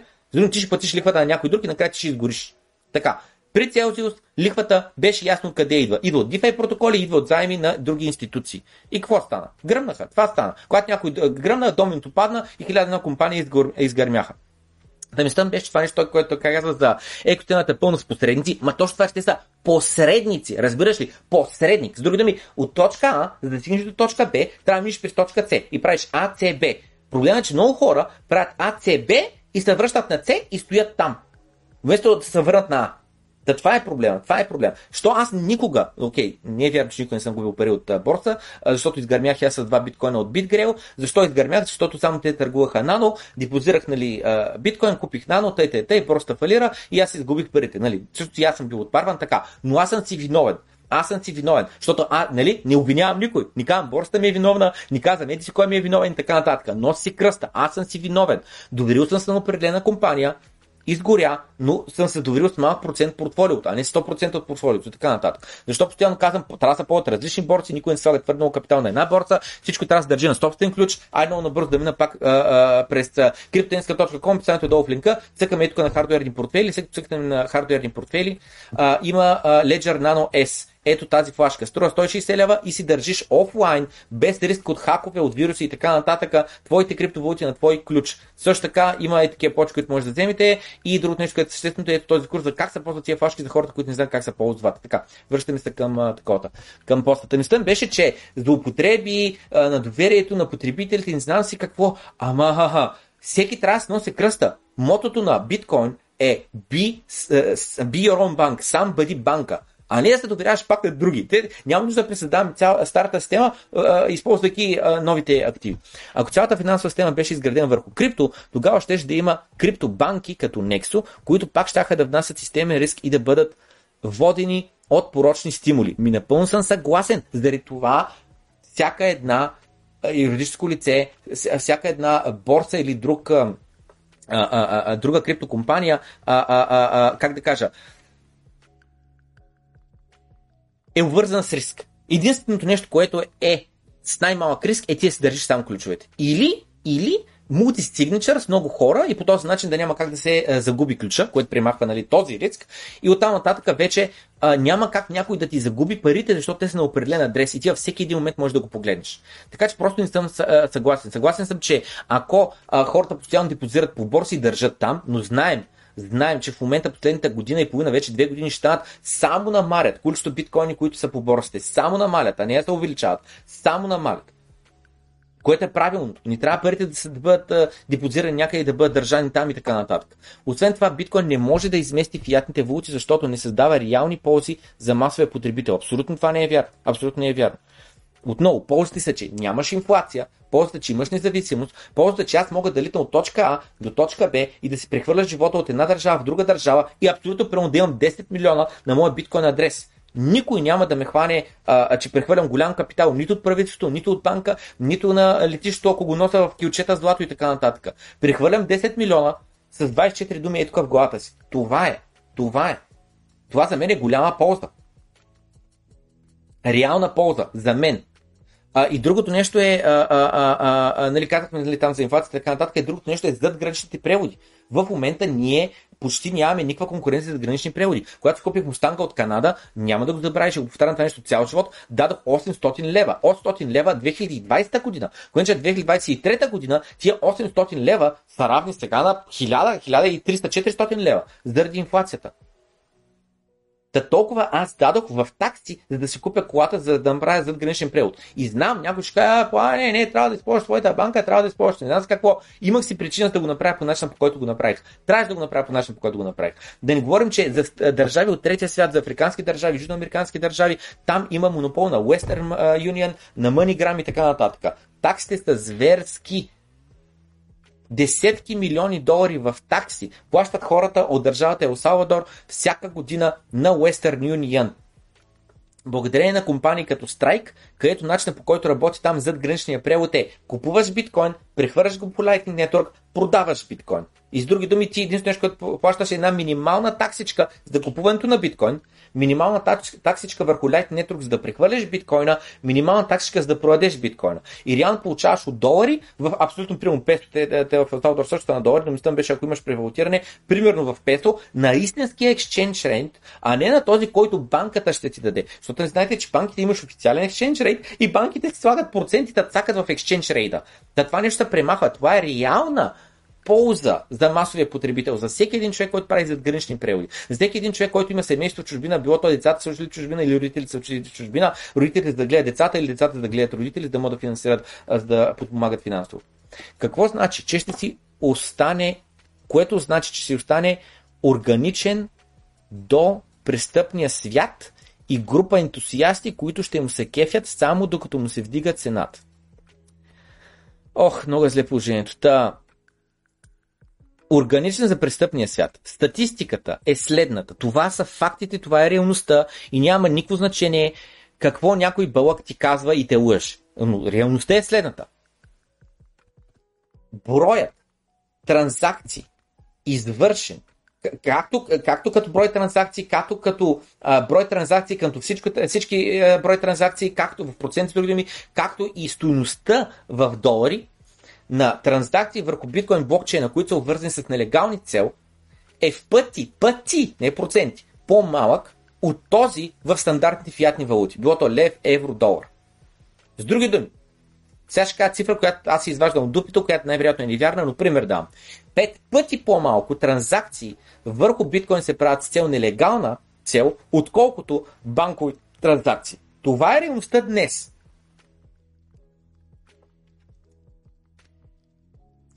Които ще му се кефят докато се вдига цената. Просто пълна глупост, защото аз в момента се кефя на биткоин, а биткоин пада цената от една година насам. И другото нещо е благодарение на биткоин в нашия Discord сервер имам възможността да направя Z-тип 100, ей така от нищото и да даря малко сатоща, ето тук цъкам ей тук на мемета, скролвам надолу, отивам на последното меме, кефма тук примерно на Fiat Standard, кефма, а, а това пък е меме опуснато от мене, но да кажем, ей това меме, че ма кефи, това, което ще направя сега, отивам в Discord в а, реалната апликация, отивам на мемета, давам 10 бетон на Peace in Chaos, натискам Apps, натискам Tip User, пиша 100, а, 169 сатоща, натискам Submit и сега и тук ще се появи транзакцията. Ето е, тук ще изпрати 169 сатоща, които са примерно 3 стотинки. Мога ли да направя такова нещо? Мога ли да типна някой, използвайки фиатната система а, през Discord а, а, а, а, 3 стотинки? Не, не мога. Но благодарение на биткоин, благодарение на Lightning Network, мога да го направя. Да, аз съм за кефе дори и цената, когато е паднала. Всъщност, биткоин е по-лоша валута и платежен инструмент в почти всички аспекти. Да, платиш с биткоин, дори където го приемат, винаги е по-трудно, отколкото да платиш с безконтактна карта или кеш. Явно този човек не е чувал, че има биткоин дебит картс. Явно, не, не, не дебит картс, ами LN картс. Отиваме и тук на Images, Coin Corner е една от компаниите, а, Чакайте, Lightning Network Cards, Coin Corner ще напиша, даже, защото ги знам, че те са да такива. Отиваме тук на, на картинки. Ето и как изглеждат картите. Има си прува в... Аз имам такива карти, две карти имаме такива вкъщи. Да, да болт карти, така нататък. Мислям беше, че NFC, абсолютно същата технология. Това е CoinCorder launches NFC enabled Bitcoin card powered by Lightning Network. Е така, тапваш като дебетната карта и плащаш а, такова. Просто този човек е човек, който си мисли, че е запознат с биткоин, но реално е с познания, които са най-добрия случай от преди 5 години. В най-добрия случай. Други, той живее 5 години в миналото в някаква сфера, която се развива светкавечно бързо, постоянно има зверски иновации, буквално няма търпение Таро да бъде пуснат и благодарение на Таро да имаме стейблкоини върху Lightning Network. И по този начин да правим такива, да правим такива светкавични с много ниски такси а, а, а, преводи в стейблкоини. Това ще бъде невероятно. Знае какво е Lightning Network. Не знае. Не знае. Живее в миналото и е на мнение, че е в час с а, такова. И, е в час, и, си, и си въобразява, че е в час с а, биткоин. Това което се получава. Да, и мислям беше, че да, болт картите всеки може да плаща в момента с, с дебитна карта. Не е никакъв проблем. Но той не знае. Просто не знае.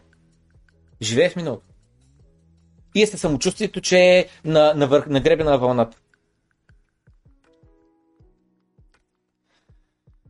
Биткоин не позволява разумно економическо планиране. Аха, стигнахме до планиране. Само забележете. Планово стопанство. Централните банки ще му продават. Защото цената му се променя, а не с друго. Защото цената му се променя ежеминутно и няма как да знаеш коя каква стоеност да заделиш за определен разход.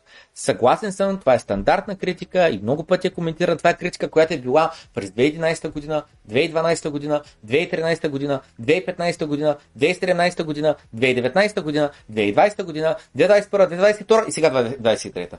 Това е критика, която е казана преди 10 години и продължава да се повтаря днес. И какъв е отговор на тази критика?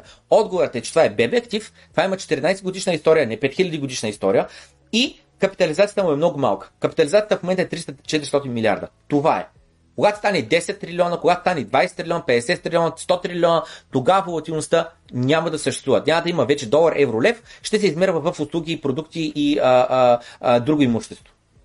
И докато нещо е малко, напълно нормално да е много волатилно. И с други казваме, тъй като днес е волатилно, цял живот в веки и Star Wars като дойде, а, такова пак ще бъде волатилно. Просто това, това, това за мен показва липса на въображение. Това показва липса на мислене в дългосрочен план. Това за мен показва човек, който живее днес, сега в момента и въобще не гледа напред.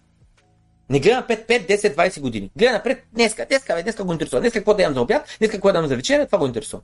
Затова бюджетирането с биткоин е почти невъзможно. От регулаторна гледна точка, биткоин е кошмар. Приемайки плащане с биткоин е вероятно да си навлечеш повече проблеми, отколкото да си улесниш живота. Пълни глупости, просто пълни глупости. Не е чул за BTCP, явно пълни глупости. И последно, това, че държавите не могат да печатат биткоин, всъщност е лошо. Айде, стигнахме до социализма, стигнахме до комунизма, стигнахме до някой да а, принтира, да определя, да помага, да решава и така нататък. Защото това значи, че биткоин не може да се води монетарна политика в момента, когато е необходимо, за да отварят на реалните економически обстоятелства. Айде, стигнахме до еластичните а, пари, стигнахме до това колко е важно да имаме Джером Полка, кой да решава да вдига и да сваля лихните проценти, до това как те решиха сега да променят а, формулата за инфлация инфлацията, за да може инфлацията да падне без реално да е паднала.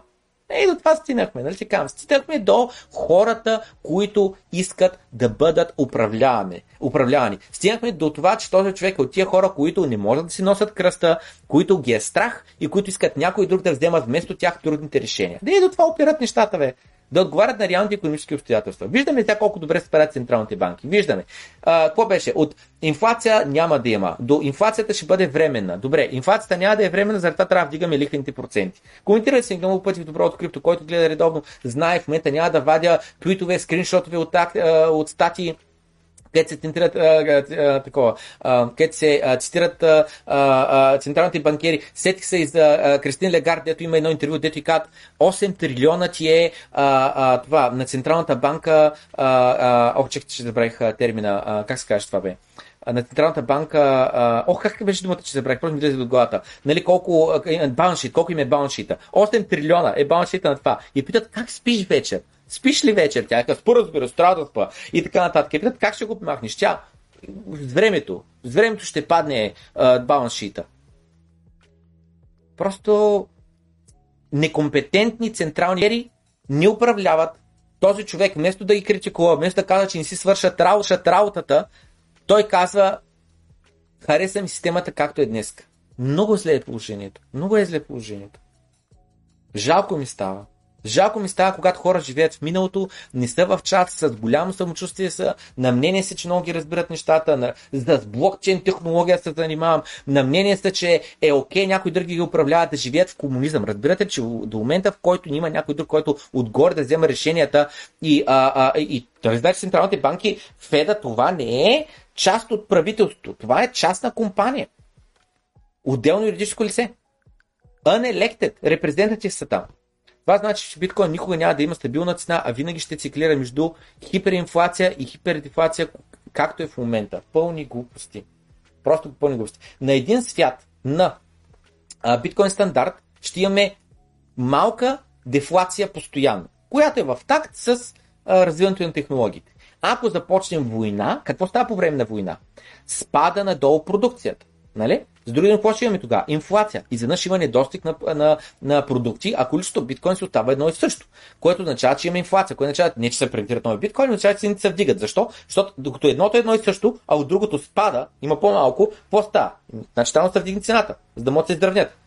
А докато постоянно почваме да произвеждаме все повече, все повече, все повече, все повече от едното, защо? Защото имаме технологична а, а, напредване, просто революция технологична в каквато и да била сфера, било то в здравеопазване, било то в компютри, било то в нещо друго, какво става? Нали? А, ще имаме постоянна дефлация. Та, това е. Обаче човека, ни, мо, ни бедна му е фантазията, разбирате ли? Много хора са е така, просто им е бедна фантазията. Не са се замислили достатъчно определени теми, не могат да си го представят, просто им е бедна фантазията.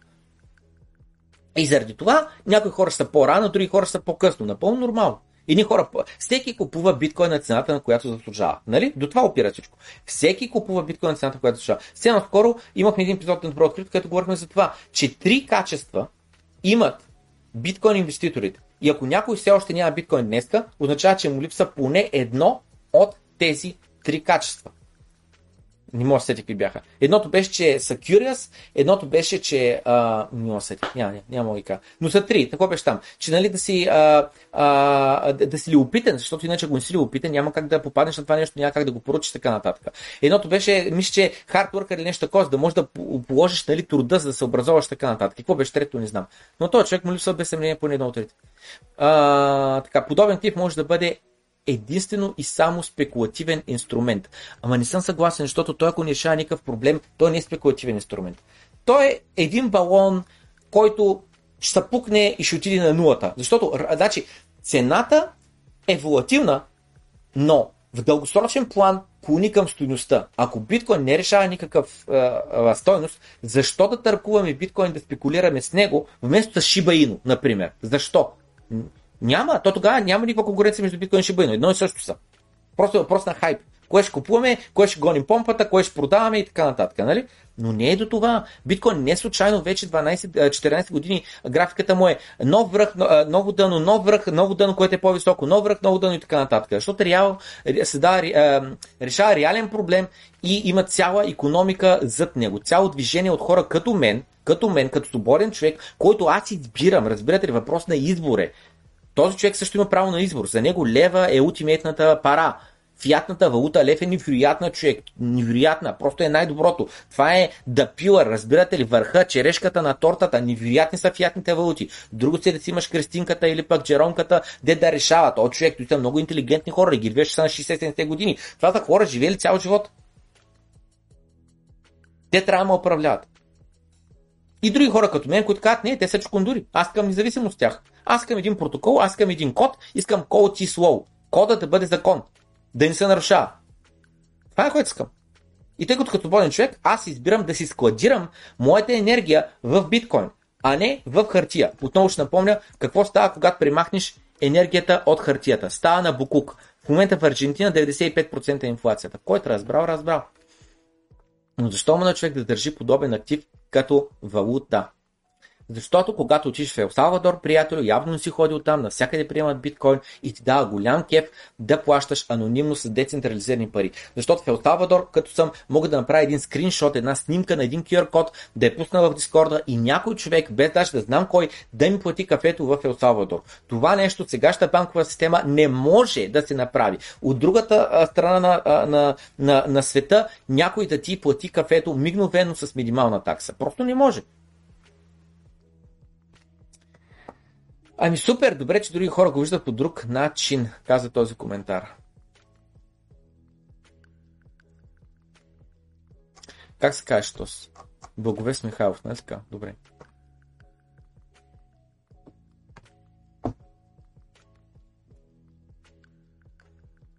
Всичко съм съгласен, освен следната част. Тук съм на страната на биткоин маняците, защото един биткоин е равен на биткоин. Това е единственото хубаво нещо в цялата система. Факт е, че банката държа държавите на някоя определена част от мъжкото тяло, но въпросът е кой държи политиците отговорни за техните действия или бездействия. Ясно е кой, но в България народът не си върши работа, защото масово народът е прост или обезверен, че нищо, че нещо ще се промени. Напълно съм съгласен. Въпросът е от това, че един биткоин е един биткоин. А един лев не е един лев, защото биткоин са 21 милиона. А лева се принтира, принтира, принтира, принтира до безкрай.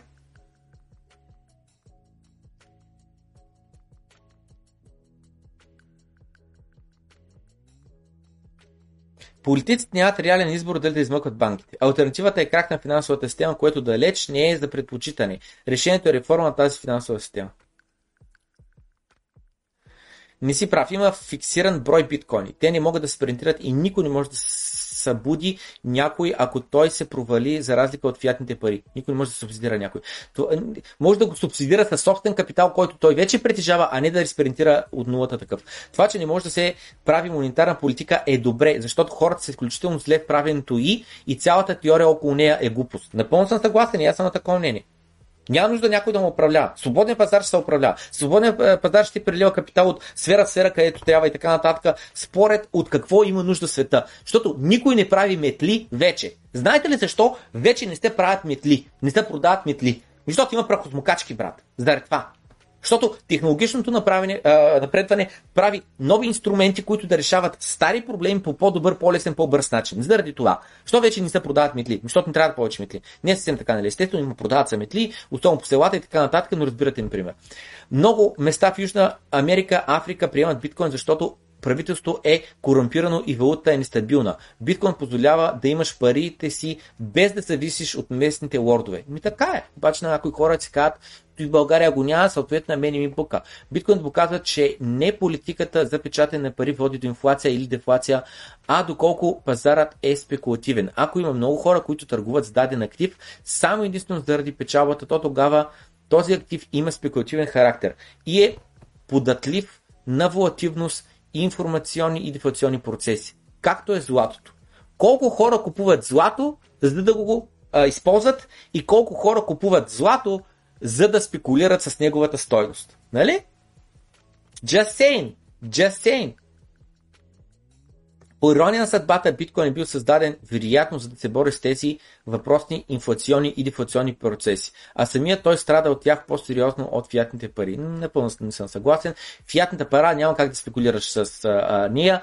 Не съм така, защото нали, някои хора в момента имаха възможността да прехвърлят от евро, долар и тем подобни неща, но като цяло фиатната пара трябва да бъде medium of exchange. Нали? И трябва да бъде и стора валю, не може да бъде в стора валю.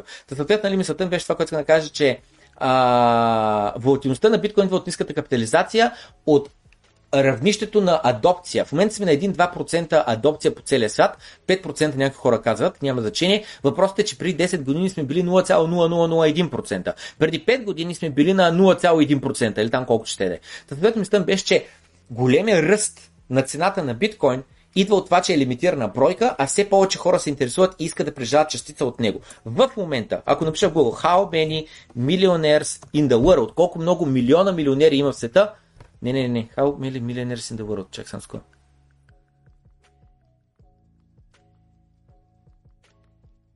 Така, има 62, не е това, не е това. Вот е така. How many Какво? How many millionaires are there in the world? А това просто е грешна цифра, не разбирам нещо такова. Не ме интересува това, интересува. Ага, ето го. 56 милиона хора по света са милионери. 56 милиона хора по света имат имущество на стоеност 1 милион или повече. Така, 56 милиона. А имат 21 милиона биткоина, което означава, че всички милионери, ако искат да прежат само по един биткоин, който днес е на стоеност 20 000 долара, те не могат да го направят. Разбирате ли? Има повече милионери, отколкото има биткоини. И с други думи, с времето, все повече от тия милионери ще си кажат, искам да закупя малко биткоин. Нали? Всеки един от тях или повечето от тях с времето само расте нали, тая бройка. И това, което се получава е, че цената расте, просто защото имаш отново. От едната страна имаш нещо, което е солидно, което не мърда, което е ето тук, а от другата страна расте деманда, расте търсенето. Съответно какво става? Ми и това расте, расте му цената. Напълно нормално. Напълно нормално. Та заради това имаме бум и бъс цикли, защото тръгва да расте, преекспонира се, вдига се повече, отколкото се очаква, крашва и така нататък. Абсолютно вярно, биткоинът е постоянно хиперинфлация, дефлация, а непълно съм несъгласен, защото виждам отново, това е много важно да се разбере, че всеки цикъл е все по-нагоре и все по-нагоре. Биткоин, а, върха му през 2000 и а, 2013 година е 1200 долара, а дънто му е 2014 година е 150 долара. През 2017 година върха е 20 000 долара, 19600, а следващото дъно е 3200 долара 2018 година. 2021 година върха е 69 000, дънто към момента е 15 000, може да отиде и по-надолу, но ще видим. Но към момента дънто е на 5 пъти по-високо ниво, отколкото е било предното дъно. Та върха беше на 3 пъти по-високо ниво, отколкото предния върх. Така че тая хиперинфлация хипердефлация, явно хипердефлацията е по-силна, отколкото хиперинфлацията. Относно социализирането на загубите и приватизирането на печалбите от банките. Кратко уточнение. Това и беше възможно не при всички банки, а при малко брой големи, непрозрачни и силно свързани банки плюс дърхователя AIG. Наистина се оказа, че има опасни пропуски в регулациите. Когато малка регионална банка фирма няма почти никакво социализиране на загубите. Точно така. Точно така е. Нали знаете? За милион няма закони, за кокошки няма прошки. С единствената разлика е, че стана вече заради инфлацията. За милиарди няма закони, за милиони няма прошка. Липсва, че още информация по темата. Биткоин не решава само един проблем. За мен лично децентрализацията е съществуващ проблем, който обаче не го усещам в Европейския съюз заради строгите регулации. Ще ти дам обаче пример за проблем, който биткоин ми решава на мен лично. Допреди да разбера биткоин нямах средство за съхраняване на стоеност във времето. Много хора търсят растения срещу инфлацията, но недвижимите имоти и златото определено не са добро решение, затова ползвам биткоин. А, значи имотите са страхотна инвестиция, средство за справяне с инфлацията, запазва стоеност така нататък. Ей, това окажи на всичките хора, които са наляли всичките пари през целият си живот в разрушените градове в а, Украина. Нали? Дойде войната и изведнъж всички тия хора, които бяха милионери, заради имотите си, в момента са на улицата. Просят в а, улиците на Полша. Just. Между другото, други Uh, дори аргумента, че таксите на биткоин са по-низки, отпада. И те по едно време бяха стигнали около 30 долара на транзакция. Oh, you summer child. Плащал съм 250 долара за транзакция върху биткоин в 2017 бурана. Но после апгрейднаха протокола. Само забележи, апгрейднаха протокола. Няма си на представа този спич какво говори. Ма няма си на представа. Таксите яко паднаха до голяма степен заради, а, как се казва това, бачването на транзакциите от ексченджовете. Няма си на представа то спич за какво говори. Няма си на представа. И сега като гледаме около 94 цента, не и 94 цента, много по-малко. По едно сатоши и транзакции минават за няколко часа. Бълък си ако плащат на едно сатоши за транзакция. Но това е преди да калкулираш виртуалния риск и спредовете от обръщането на фиат в крипто. Отново, страйк. Той човек, нали, ясно е, не е чул за Lightning Network, няма се представя за какво стана въпрос. Дайте пичо една бърза такова да направим. Върнете волята в Сатоши, сега ще направи един войс за 100 Сатошта, не за 100 Сатошта, за 15 Сатошта. Нещо, което няма как да стане върху фиатната система, няма как да ми се изпратят а, а, такова 15 точта са, ето го, ето тук пише 0,1 лева. Нали така? 15 точта са 0,1 лева. Тъй сега го правя инвойса, готов е, изпратете ми малко а, сатоща, надявам се да го хване, да, изпратете ми сатошките с децентрализирана валута, глобална, която минава а, а, а, през целия свят. Буквално в момента мой съм в Китай, мой съм в Зимбабве, в Ел Савадор, в Германия, Штати, в не знам с какво и така нататък. И тази транзакция ще мине, ще достигне до мен мигновенно и таксата, която ще плати за тия 15 сатошта, няма да бъде и едно сатош. Ето, ето така. Айде бе, не, не ви ли хваща QR кода? Някой да ми изпрати 15 сатошта. Та, ако се чуете как правите, ако сте на телефон, правите скриншот, след което импортвате картинката. Има шанс да е платен вече а, инвойса, чисто и просто да тако, чисто и просто да ни получавам нотификацията. Но наистина беше страйк, целият бизнес модел е изграден върху това. Честа ефтин транзакция върху Lightning Network. Но човека просто не знае какво е Lightning Network, нали? А, да, платени са, отдавна са платени, а минете гол, просто ни получих нотификацията. Ето ги, ето тук пише 15 точно платени, в Fiat е под една стотинка, Paid, не знам с какво, Wallet са точно, ето го инвойс адреса и така нататък. Та, виждаме в момента кой го плати. Няма се да представя човек. 250 човека гледат в момента доброто крипто посред нощите, няма се да представя кой го плати. Някой го плати. Но виждаме, стана транзакция е така. Отново, в момента аз може да намирам и на 10 000 км от България. Но транзакция стана за 0. Що, що струва, що ме една стотинка превода, нали сещаш колко е а, таксата? Няма да бъде 2 лея. Нали сещаш? Абсолютно прямо. Да кажем, че в момента намирам в Канада, на 8000 км от а, България. И някой тук ще ми направи този превод. Е, така стана на момента и не, се плати 0,0001 стотинка а, такса. И едно точно не знам дали е платено. Та това е реалността. Това е реалността. Страйк работи така. Купува се биткоин, транзака се биткоин, продава се биткоин. Таксите, при голяма ликвидност, таксите за купувка и продажба са 0,00003%, когато си компания като страйк. И а, също време, което отнема да получиш потвърждение, трябва да изчакаш поне няколко блока а, за всеки случай. Нали, ето, човека говори за блокчейн транзакции, тотално не е в час и така нататък. Мисля, че 99% от слушателите ми е по-оферта да платя с кредитната ми карта, даже ми дават кешбек. Пълен смях. И ето някой му е рикнал Lightning Network. И той. И. Цял колко тъп трябва да си. Хората ти обясняват какво не знаеш той. И. Много зле.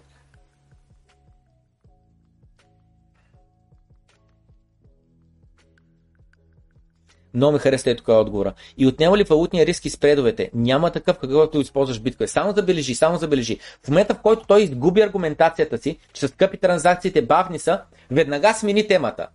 Нали знаете кой прави така? С извинение към дамите, които гледат в момента и, и така нататък, ама жените така правят. Като тръгнат да губят спора, почват да сменят, а, да ваят, да, да сменят просто къде е такова, тотално да изменят а, а, темата. Да стигнахме от бавни са транзакциите, няколко блока, 94 цента, 30 долара, стигнахме до отнема ли валутния риск и споредовете? Много зле така, много зле така. И този кешбек, брак, откъде идва този кешбек, бе? Идва от големите такси, бе. Оттам идва кешбека. Да не мислиш, че някой ти дава реално на тези пари. Ма много зле ти казвам. Пиятни роби. Пиятни роби. Това е. Значи, знам, че има втори пост. Като да мислите, хората основно са запалени по биткоин поради идеологическа причина. За много хора децентрализация... Това същия човек ли? Да. А, децентрализация е някаква панацея. Аз пък да ви кажа някои форми на децентрализация понякога са добри, но в много случаи централизирана структура така, добре, мързел, мързел чета. Има втора тема, ще прочетем утре. Пожелавам ви лека вечер, ще се видим утре в доброто крипто, най-вероятно пак вечерта ще бъде, не чак 12, по-рано ще бъде. Желая ви приятна вечер, видяхме за кой... Накратко ще кажа само веднъж, чукундур. Чукундурска работа. Просто е чукундурска работа. Незапознати хора с голямо самочувствие, че са много запознати през живота си, не са писали а, а, код реално за биткоин, интересуват от блокчейн технологиите, пълни глупости. А, блокчейн съществува от 50 години. Плюс.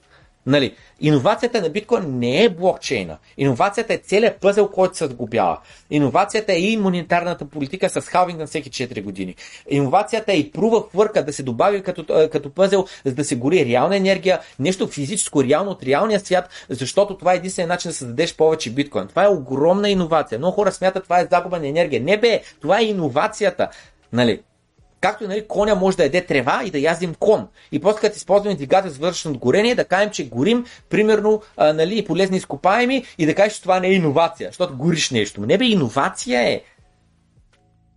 Да, благодарение на точно това хабене на енергия от реалния свят, защитаваме биткоин да, да трябва да, да, да се използват физически закони, които не могат да бъдат щупени. Защото а, на магистралата а, лимита е 130 км, аз мога да съм карал с 200 км по магистралата. Чупя закона. Нима и бе, брат, правя, влизам в кода и правя каквото си искам, нали се сещаш? Та така, хората чупим законите, но физическите закони, гравитацията не могат да се щупят. Та утре ще продължим с мемуарите на Богослав и продължаваме нататък в останалото съдържание, което сме подготвили. Желая ви лека вечер и ще се видим утре в доброто крипто. Бай!